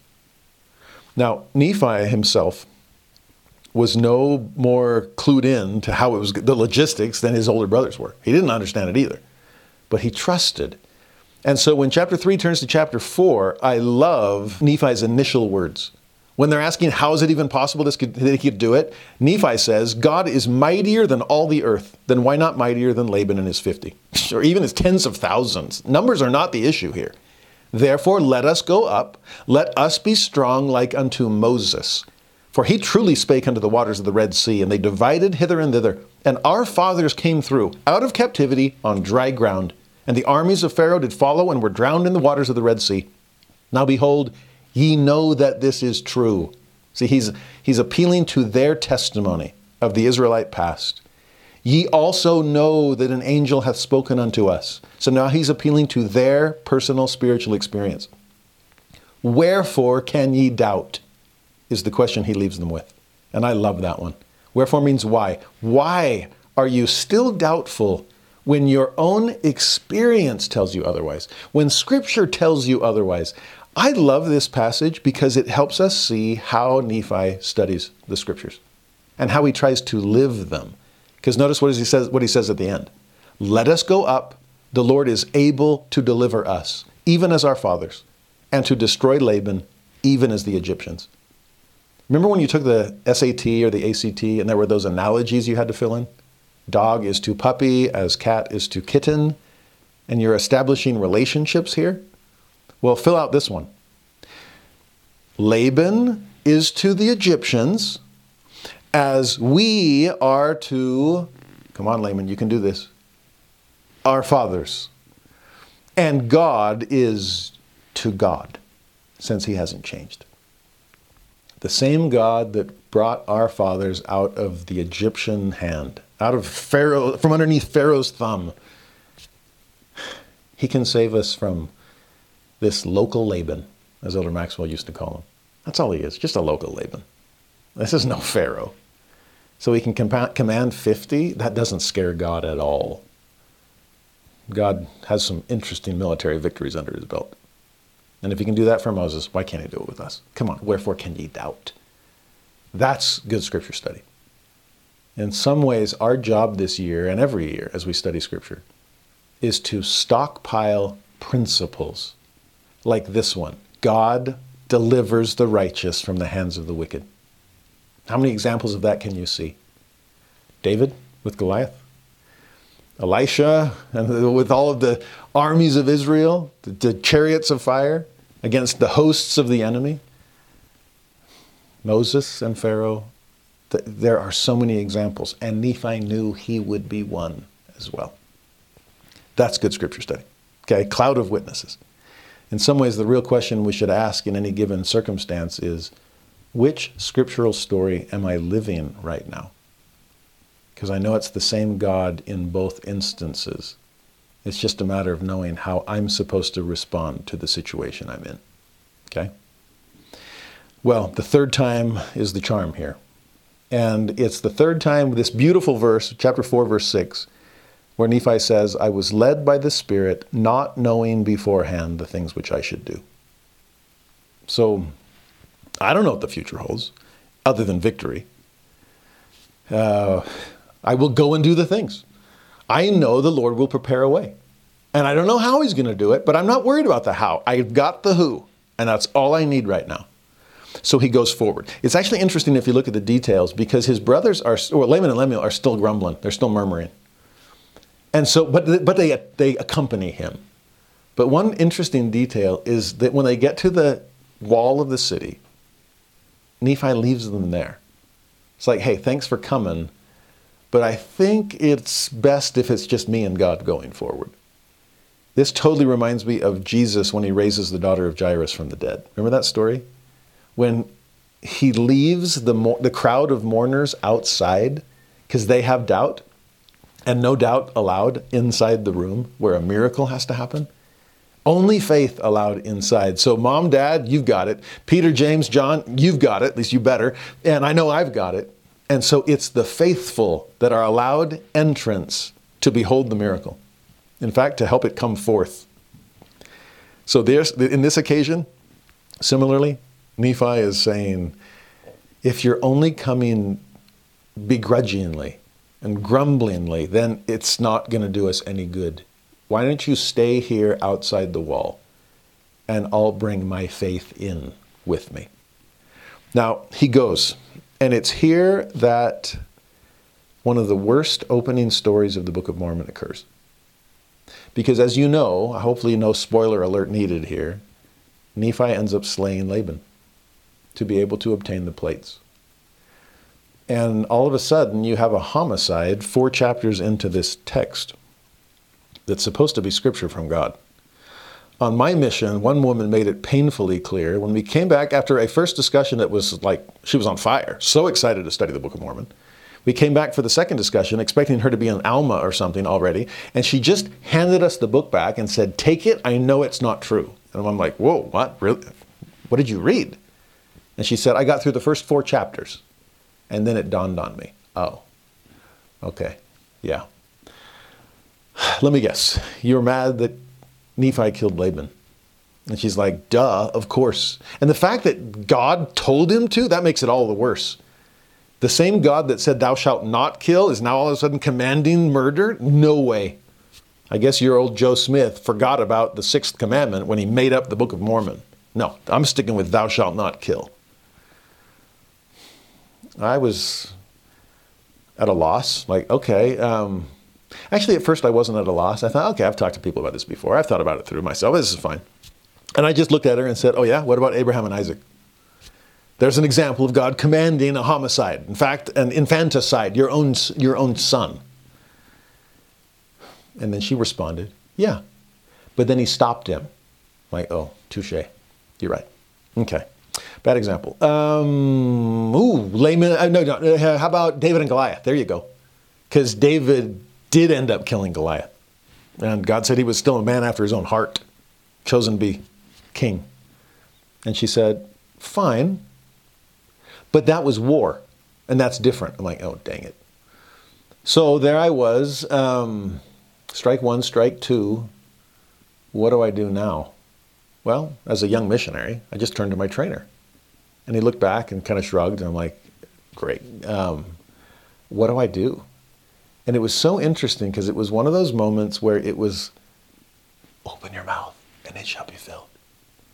And I'm like, I've opened my mouth twice and it's been filled with her rebuttal both times. I don't know what else to say here. Um, actually, something popped in my head. I said, Oh, it actually says it right there in the text. The Lord Himself says, Better that one man should perish than a nation should dwindle and perish in unbelief. Laban was in their way and had to be moved out of the way so they could obtain the plates. Okay? God said so. And she said, There are so many other ways that Laban could be moved out of the way than murder. In fact, if Laban needed to die, fine, let God do it. God's the one in charge of life and death. He's not going to make somebody else do something like that. And then I really was done. Okay, well, that's it. Do you have any neighbors that don't have any, wouldn't have any problems with uh, the homicide in First Nephi chapter 4? If we could share this story with? Uh, where this wasn't going anywhere.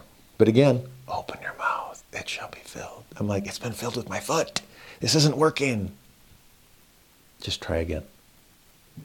So I found myself saying to this sweet woman, um, Yeah, you're mad at Nephi, huh?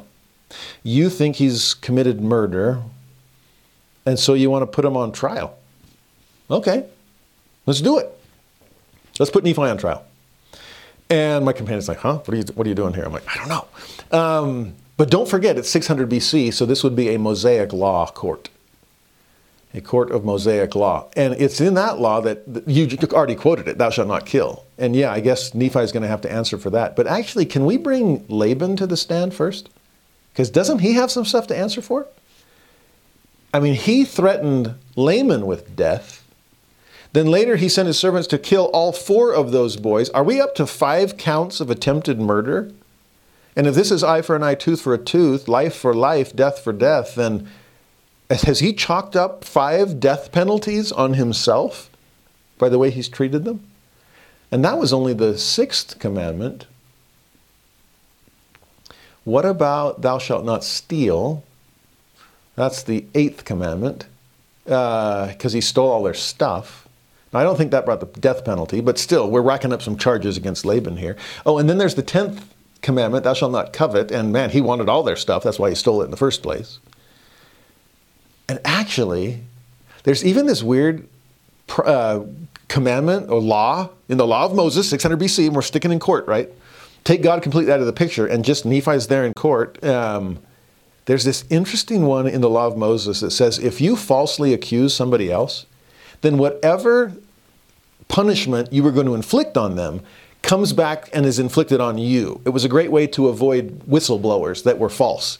There's no false accusation allowed in ancient Israel. And to scare off false accusers, it's like, okay, if you're making something up and, and we find out, it's going to come back to bite you. Now, again, think about that first instance. What does he say to Laman? You're a robber. And that wasn't the case. He hadn't come to steal anything. And what was he going to do? And I will slay you. Ooh, so that death threat is, has to come back to bite Laban. And according to the Old Testament, Law of Moses, 600 BC court, who executes the judgment? The witnesses do. And that's exactly what Nephi was. So I guess you could take God completely out of the picture, just drag Nephi towards the court, and most likely he would get off scot free, not for committing homicide, but for executing justice according to the law of his time. And this woman sat there listening and then said, Can I have my book back?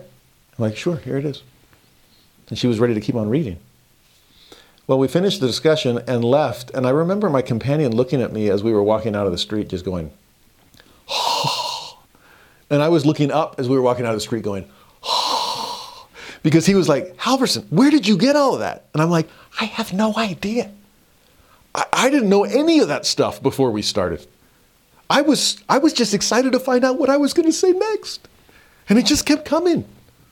Now, granted, I had read the Old Testament before my mission. So it was in there somewhere, the deep recesses. But what's that verse? Take no thought beforehand, but treasure up continually the words of life, and it shall be given you in the very moment, that portion that shall be meted to every man. That happened to me that day. I since have studied a lot more about this story, and there's all kinds of beautiful scholarship about the legalistic treatment of what's happening here. Uh, Jack Welch, John W. Welch, a great, amazing uh, legal professor, law professor at BYU, and an amazing scholar of the Book of Mormon, has written a great article on the legal as, the legalistic aspects of, of this story. And there's all kinds of other interesting scholarship that's been written about it because it is a troubling story, believe me. Uh, Elder Holland has written about this. Uh, Millet and McConkie have written about this. Uh, there's actually a beautiful, more recent article by Charles Swift where he takes a much closer read of the whole story and points out some fascinating details that I'd always missed. I'll show you a few as we go through, and again, we'll have to be fairly brief here. But look at verse 10 of chapter 4. It came to pass that I was constrained by the Spirit that I should kill Laban. That's the very first thing. We don't know the dialogue. We don't know exactly what the Spirit said yet, but some kind of constraint placed on him. And in the 1828 dictionary, constrain means to urge irresistibly or powerfully, to compel, to force. And it says there that Nephi shrunk at that command. He said, I, I said in my heart, never at any time have I shed the blood of man, and I shrunk and would that I might not slay him. That shrinking word is an interesting one because that's the word that Jesus himself uses to describe Gethsemane. He wanted to shrink from what seemed like an impossible command from his Father. I, there's no way I can do what you are constraining me to do. And that constraint is suggests there's no other option here. And so here's Nephi caught between a rock and a hard place caught between his own feelings of morality that are defined by thou shalt not kill. I've never shed the blood of any man, and I'm large in stature, but I've never used that to hurt anyone else. But that's caught against the same God who is saying in this moment, You must. In verse 11, the Spirit said unto me again, and this is one of the things I'm so grateful that Charles Swift pointed out, because if he's saying it again, now we see what he said the first time. And here's the quote Behold, the Lord hath delivered him into thy hands. Put that in quotation marks. And now you know what God is saying repeatedly, what the Spirit has conveyed. And now we're back in Nephi's head. Yea, I also knew, but this is Nephi. This is Nephi thinking out loud in, our, in this case, or on the paper, on the page, on the plate. But God simply said, I've delivered him into your hands. And so, yes, you're, you've got to kill him. You're constrained to that. Now, Nephi is starting to make sense of it. He's trying to, I would not call this rationalizing, but I'm trying to make sense of why God would say this. I knew that he had sought to take away mine own life. That's the death penalty on his part, right? Yea, and he would not hearken unto the commandments of the Lord. And then another one, he had also taken away our property. So it's in that moment that Nephi starts running through this court case like I just described. But that wasn't the Lord saying it. It wasn't God saying, This is all justified. This is you doing justice according to the law of your day. That's Nephi trying to make sense of why on earth would God say this? How, how could this ever be possible? But then, verse 12 it came to pass that the Spirit said unto me again, Slay him, for the Lord hath delivered him into thy hands. That's it. Here's the commandment God has placed this man in your path for you to do this act. In fact, to do it on my behalf, because notice what the Lord then explains, or excuse me, what the Spirit explains. Behold, the Lord slayeth the wicked to bring forth his righteous purposes. After all, here's the explanation it is better that one man should perish than that a nation should dwindle and perish in unbelief. Now, this isn't just some kind of moral calculus being tabulated and like, ah, well, one down. Nations that will grow out of this will be blessed by the word of God in Scripture. It's simply a judgment on God's part where he says, The Lord slayeth the wicked to bring forth his righteous purposes. And with that statement, without having to list all the commandments that Laban broke, God has passed judgment upon this man that's lying drunk in the street. This is far from premeditated murder. Nephi doesn't want to have anything to do with it. But he's been given a commandment by a God of judgment and justice. And when the, when God, when the Spirit says to him, the Lord slayeth the wicked, I can picture Nephi saying, then yeah, let him do it. And the Spirit saying, what do you think he's trying to do? Through you. Nephi, what did you say when you were talking to your dad before coming on this journey? That commandments come from God? Did you mean that? That you'll do whatever the Lord commands? Did you mean that too? That the Lord will provide a way for you to accomplish the things that He commands you to do? Was that all bluff and bluster? Or do you mean it? I wonder, there seems to be something here about God almost calling Nephi's bluff to see if it was one. Will you obey me no matter what? The real test of morality is to do what God tells you to do. Now, this is not to meant, this is not meant to justify anyone who claims divine you know, command to do the unthinkable. In Nephi's case, he knew God he had already been visited by him. He had the Spirit soften his heart. He knew he had a relationship. This is Abraham and Isaac. Do the impossible because I command. And remember, Abraham did not expect his hand to be stayed. He fully intended to go through with what God had commanded him to do. So did Nephi. When he finally realized that, and yes, this is a a test of my obedience unlike anything I've ever experienced, then what am I going to do? Verse 17 and 18 I knew that the Lord had delivered Laban into my hands for this cause, that I might obtain the records according to his commandments.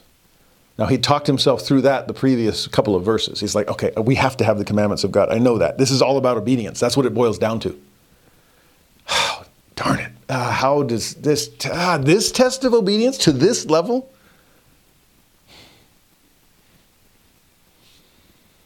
But if obedience is what matters most, and by the way, please keep an eye on that from this moment forward through 1st and 2nd Nephi. Nephi defines himself by obedience to God. It's in, among his last words at the end of 2nd Nephi. Pay it, keep an eye out for obedience throughout Nephi's entire life and ministry. You'll see it everywhere.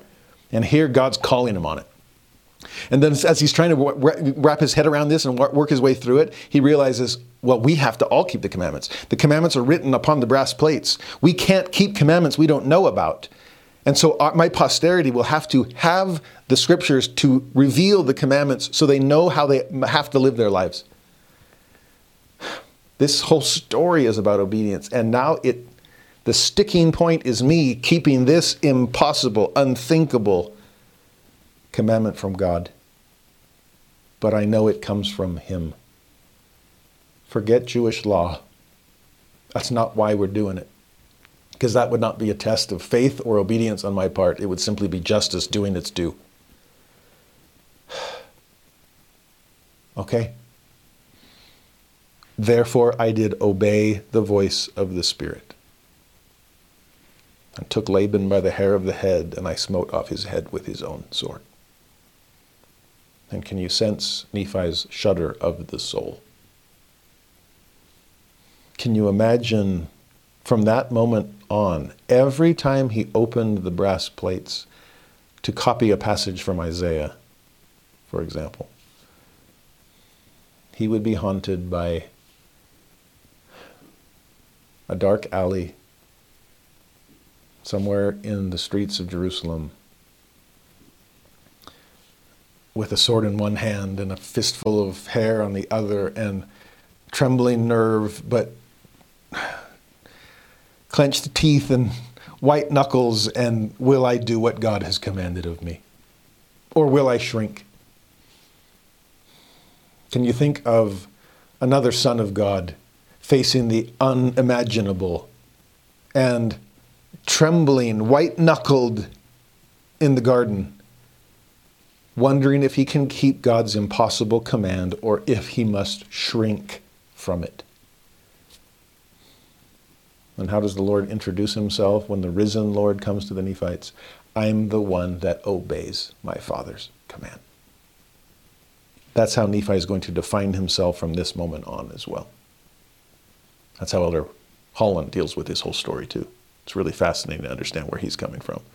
Like I said, so many scholars have wrestled with from so many different perspectives. But the simplest explanation might be the most accurate, which is simply obey Nephi you know the who. And that's what matters. I'm amazed by him. I'm amazed by the aftermath. As then, again, I know not what, I was led by the Spirit, not knowing beforehand what I should do. Okay, now I did that. What, what's the next step? Well, go get the plates. I wonder how much of this is God continuing to walk him through it, or now it's, it's on you, uh, figure this out. But he dresses in Laban's clothing. He goes and finds the, his servant, Zoram. You've got the keys to the treasury. Take me there. I want the brass plates. I need to take them to my brethren outside the walls. And Zoram is like, Your brother? Oh, the brothers of the Jews. Okay, yeah, they want their scriptures too. Sounds good. And he goes. It's actually interesting detail that what is it about Nephi in disguise that convinces Zoram that it's okay? It says he recognized his master's garments and his master's sword.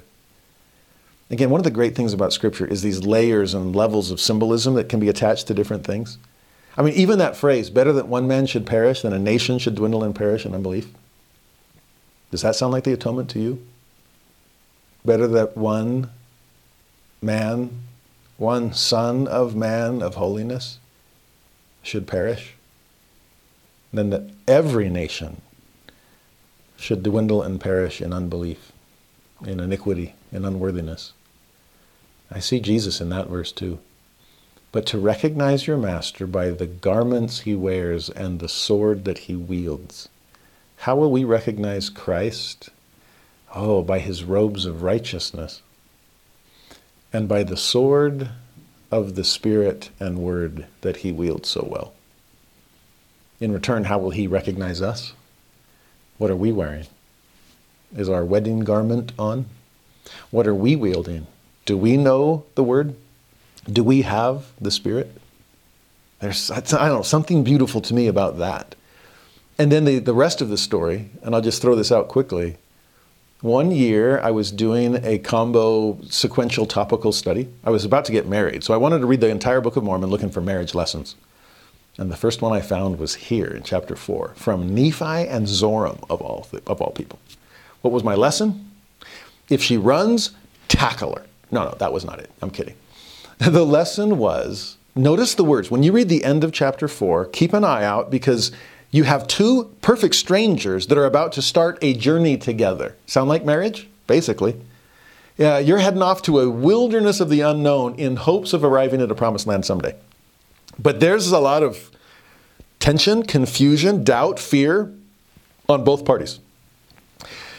That's why Nephi had to kind of hold him there for a second. But then there's this conversation that ensues. And when you read it, look for covenant language. It's so beautiful.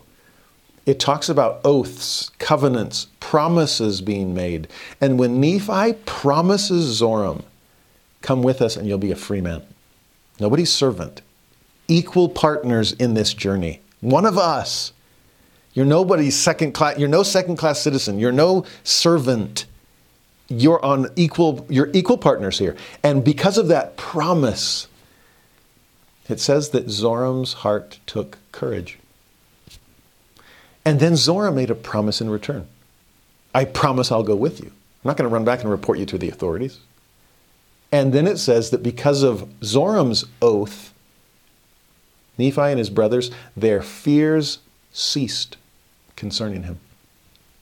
And I remember feeling like that was such a gift as I began my Book of Mormon study of marriage, as the Lord revealed if you're nervous about starting a marriage, if you two strangers don't know how you're going to make it through this wilderness journey, then trust in covenant. Trust in the power of your promises, and your hearts will take courage, and your fears will cease. And that's exactly how our, my wife and I began our marriage and have been living it ever since. Trusting in the power of promise. Covenant. Beautiful. Thank you, Zoram and Nephi, for teaching me that. And then one last short little chapter we'll have to do briefly. I know we've gone double time today. I'm sorry, not sorry. I'll, I'll keep trying. But in chapter 5, you meet Sariah. We saw her before, just briefly mentioned by Nephi, but here she plays a, a starring role, and it's, it's in sorrow. She is devastated because it's been all this time that's passed, and what's become of my sons, and the catastrophizing that Laman and Lemuel were guilty of she starts feeling too. And I can't blame her. I'm not trying to throw Sariah under the bus here. She's gotten to her breaking point. We're going to see we're going to see Lehi's breaking point in chapter 16. He's got one too. So hold out for it. But at this point, what is Sariah's breaking point? The loss of her sons. Sounds like a mother heart to me. But what's interesting here is that she tends to take it out on her husband. And trials can do that in the best of marriages when something is going wrong, some hard tribulation, adversity, sometimes husband and wife approach it from two different angles, and as a result, they see the other party across from themselves hovering over the problem as if they were the source. We're not, we're, we're not seeing eye to eye on this. We're looking at the problem and seeing the other person standing behind it. And that goes, can go both ways. You can uh, in a in a marriage you cannot let the trial come between you. You've got to stay on the same side looking at it. There'll be a little bit different angle and that's important. But men and women coming together to see it in 3d right? Proper depth perception.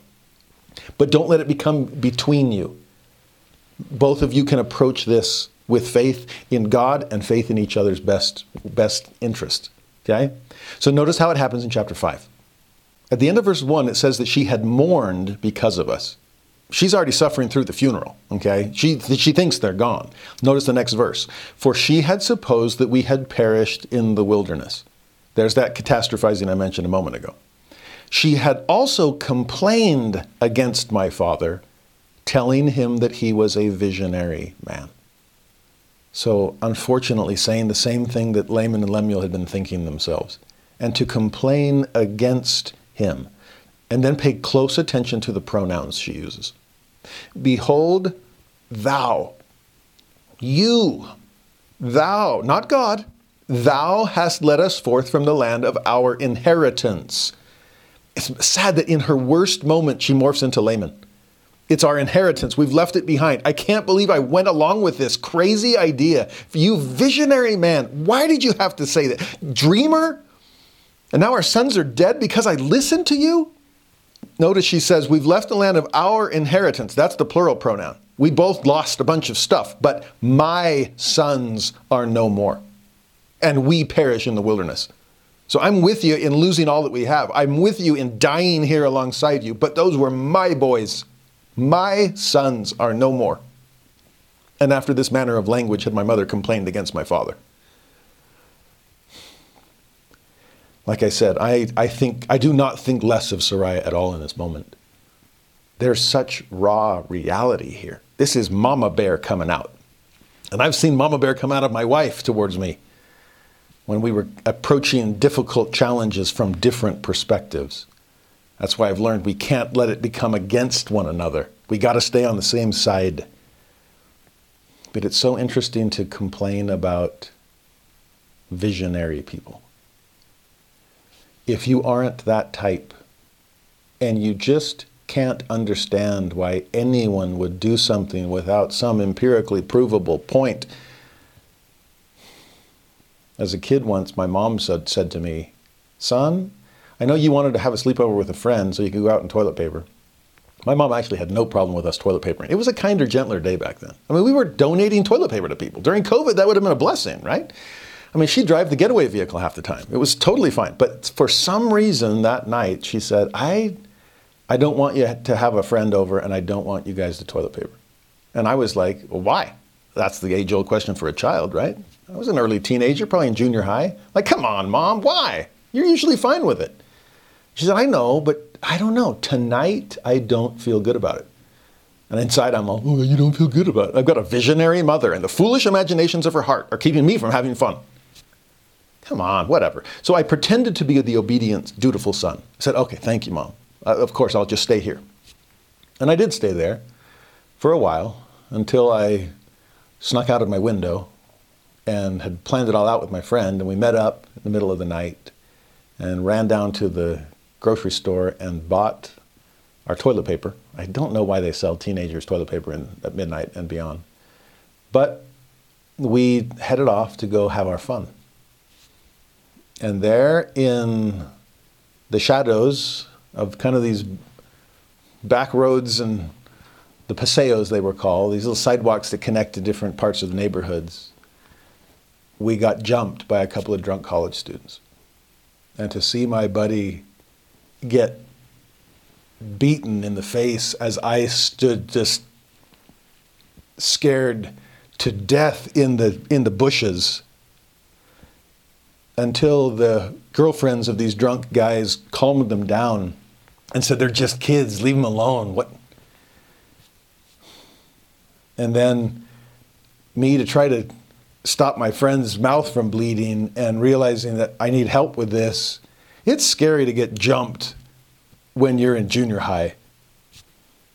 And especially when we lived closest to the scene of the crime, it's a horrible feeling to ring your own doorbell at 1 a.m.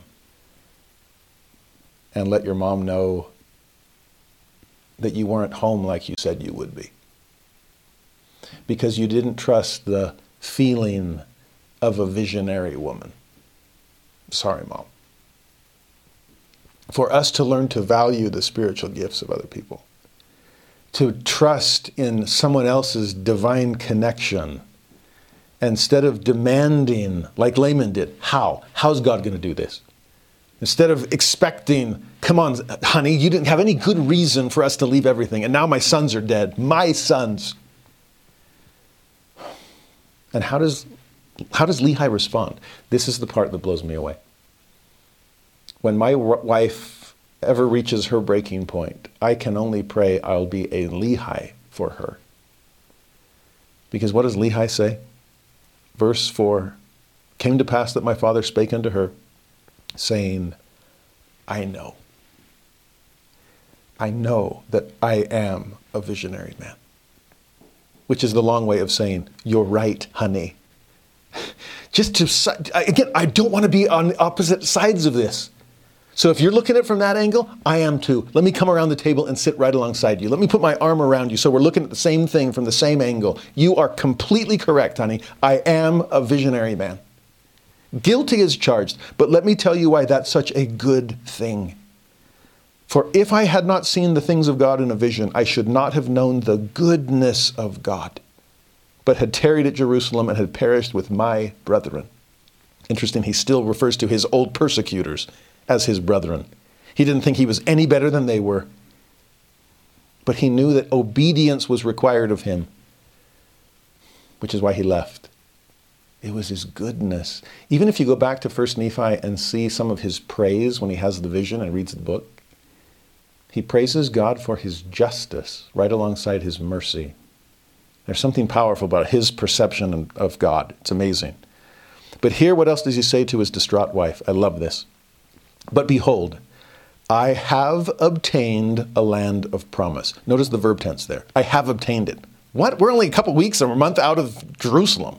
We're so far away from the promised land. It's years from now. She doesn't know that yet, neither does he. But he, as far as he's concerned, done deal. I have obtained the land of promise. Faith allows us to speak of the future in the past tense. That's incredible. Talk about a positive attitude in the present because of his faith in the future. He says, In the which things I do rejoice. So I, I can already celebrate present attitude because of future promise that I can now treat as if it were past. Yea, I know. How's, here's this for his testimony. I know that the Lord will deliver my sons out of the hands of Laban. Now, catch the verb tense there. Will deliver. Hasn't happened yet, as far as I know. We have no evidence yet, but I know it will come.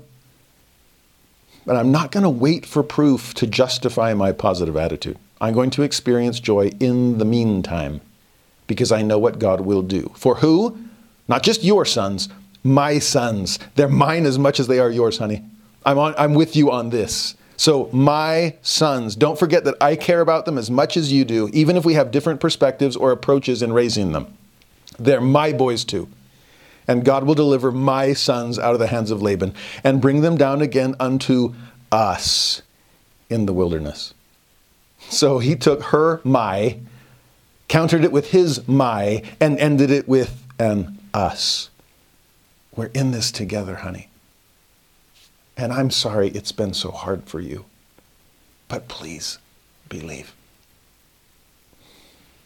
What's amazing here is the next two verses, notice 6 and 7. After this manner of language did my father Lehi comfort my mother Sariah concerning us, while we journeyed in the wilderness up to the land of Jerusalem to obtain the record of the Jews. And when we had returned to the tent of my father, however long that took, however much time passed between verse 6 and 7, I don't know.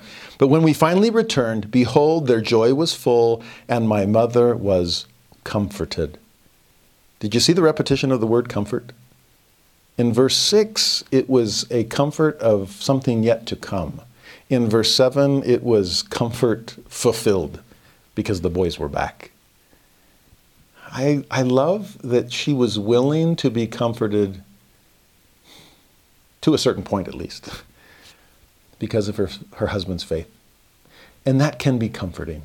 Hopefully, it's just enough comfort to get us through until the ultimate comfort finally comes when the promise is finally fulfilled. We can hold on to both kinds of comfort as well.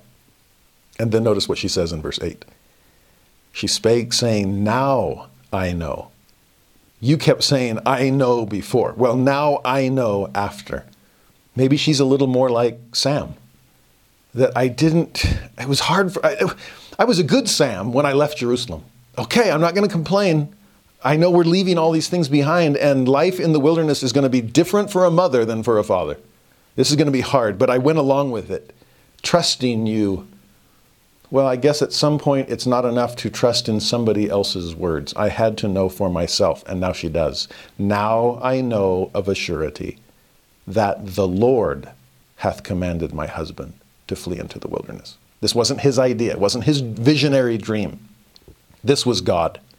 Yea, I also know of a surety, that is that same strong testimony, that the Lord hath protected my sons. It wasn't just Nephi's oh, street smarts. God is behind all of this. She has come to know him through her extremity. So God, the Lord, hath protected my sons, and delivered them out of the hands of Laban, and given them power whereby they could accomplish the thing which the Lord hath commanded them. This is mom's version of 1 Nephi 3:7. Almost exactly the way Nephi said it. Mom is now saying it in her own words. And she's recognizing that God's behind it all. It's not my crazy husband. this is exactly the life the Lord would have us lead. And so I'll take it. Now, my friends, the way it, goes from there, the end of chapter 5, in some ways it seems like stereotypical mom and dad. Mom's so concerned about the children. Anytime I missed curfew, mom was always the one that was freaking out, and dad was like, ah, they'll be fine. Yeah, it's kind of that way with my wife and I as well.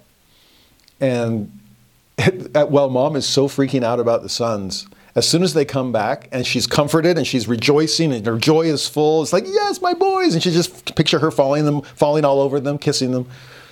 Whereas dad's like, boys, good to see you. Where's the book? Where's the plates? It's like, I knew you'd come back. The question is, do you have the plates that I sent you there for? Or, excuse me, that God sent you there for? That's what I want. And it says that as soon as he got his hands on them, he did search them from the beginning. Can you picture him poring over the pages of the brass plates, learning about creation and fall, Israelite history, prophecy of prophets, all the way up to Jeremiah's day? I mean, they kept this stuff up to date. It's amazing what was on there. But then notice the final words regarding it. This is the end of chapter 5. Look at verse 20 through 22. We'll end here. And it came to pass that thus far I and my father had kept the commandments wherewith the Lord had commanded us. You see, it always comes back to obedience for this, this father and this son. We've kept the commandments. The Lord was the source behind them. We had obtained the records which the Lord had commanded us, there's that word again, and searched them and found that they were desirable yea, even of great worth unto us, insomuch that we could preserve the commandments of the Lord unto our children.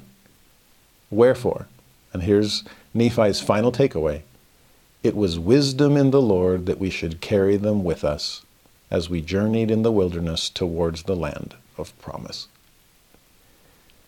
This is a perfect conclusion to this part of the story, these preliminary pages of the Book of Mormon. You got a book in hand. What do you think it's worth? Here they discover it is desirable. Well, there's an understatement. It's of great worth. Well, how much? Can we quantify that? Well, how about a one month journey, give or take? How about two near death experiences? How about some conflict within the family? How about loss of all possessions? A major beating? An angelic intervention? A haunting death? Was it worth it, Nephi? And to his dying day, he would say, Yes, it was. It's worth it to obey. It's worth it to obtain Scripture and allow the Lord to continue to teach us through His words. In some ways, we are left, rest, we got a lot to wrestle with by the time we're done with this first week of Book of Mormon study. We've got to wrestle with how do we respond to prophetic words? Do I, how do I continue my lessons from the Lord instead of ringing the bell early? How do I navigate family life when people come just wired differently? How am I going to come to know God for what He's really like? Will I obey, come what may? And what will I do with God's Word? I've still got 50 weeks ahead of me studying this year, so will I consider it wisdom in God that I carry the Book of Mormon with me in my journey through life's wilderness? That's something worth holding on to every step of the way. I testify of that, my friends. And I pray that we can prove to God, however He asks us to, how much we value His Word. We get lots of opportunities moving forward to give Him that kind of proof. Now, I started a tradition in the letters of Paul. I we'll see how this goes. Please weigh in in the in the comments to let me know if this is something that's helpful to you. But I just wanted to leave you with some incredible one-liners. One year, I went through the Book of Mormon studying. I wanted to find at least one one-liner on every single page, a one-liner that was oh rich enough that you could make a whole church talk based with that one-liner as a title. Elder Maxwell used to do that all the time, and that inspired me. Um, that was a good year of scripture study as well. I'm going to give you a bunch of them. And maybe as we try to aim for shorter lessons, again, I failed miserably today, but uh, as we aim for shorter lessons and you have a little more time to do some fishing yourself, let me just point out some spots on the lake that are worth casting your nets. Or let me point to a few phrases in Scripture that if you'll drop your line, and think and ponder and pray and write and praise and share and everything else Lehi did in chapter 1, then you might find some treasure within as well. So, by way of review, having seen many afflictions in the course of my days, nevertheless having been highly favored of the Lord in all my days. As he read, he was filled with the Spirit of the Lord. Because thou art merciful, Thou wilt not suffer those who come unto thee that they shall perish. Plates which I have made with mine own hands. The tender mercies of the Lord are over all those whom he hath chosen because of their faith, to make them mighty even unto the power of deliverance. We'll come back to that one next week, I promise. He was obedient unto the word of the Lord. Therefore he did as the Lord commanded him continually running into the fountain of all righteousness, firm and steadfast and immovable in keeping the commandments of the Lord. They did murmur because they knew not the dealings of that God who had created them. Blessed art thou because of thy faith, for thou hast sought me diligently with lowliness of heart. I have not required it of them but it is a commandment of the Lord. I will go and do the things which the Lord hath commanded. The Lord giveth no commandments unto the children of men, save he shall prepare a way for them. As the Lord liveth, we will not go down. It is wisdom in God that we should obtain these records. Let us be strong like unto Moses Wherefore can ye doubt? And I was led by the Spirit, not knowing beforehand the things which I should do. It is better that one man should perish than that a nation should dwindle and perish in unbelief. I did obey the voice of the Spirit. When Zoram had made an oath unto us, our fears did cease concerning him. If I had not seen the things of God in a vision, I should not have known the goodness of God. I know that the Lord will deliver my sons and bring them down again unto us. And we had obtained the records which the Lord had commanded us, and searched them, and found that they were desirable, yea, even of great worth unto us. Wherefore it was wisdom in the Lord that we should carry them with us as we journeyed in the wilderness toward the land of promise. My dear friends, I am honored to join you on this journey as we aim for our Father, as we wend our way through the wilderness, knowing that there's a promised land ahead. I testify that these words are worth everything. it is wisdom in God that we bring them with us. And so thank you for joining me thus far. And prepare yourself for yet many lessons ahead. Because a God who expects big things of us will provide ways for us to accomplish all that He has in mind. You can bank on that. He said so.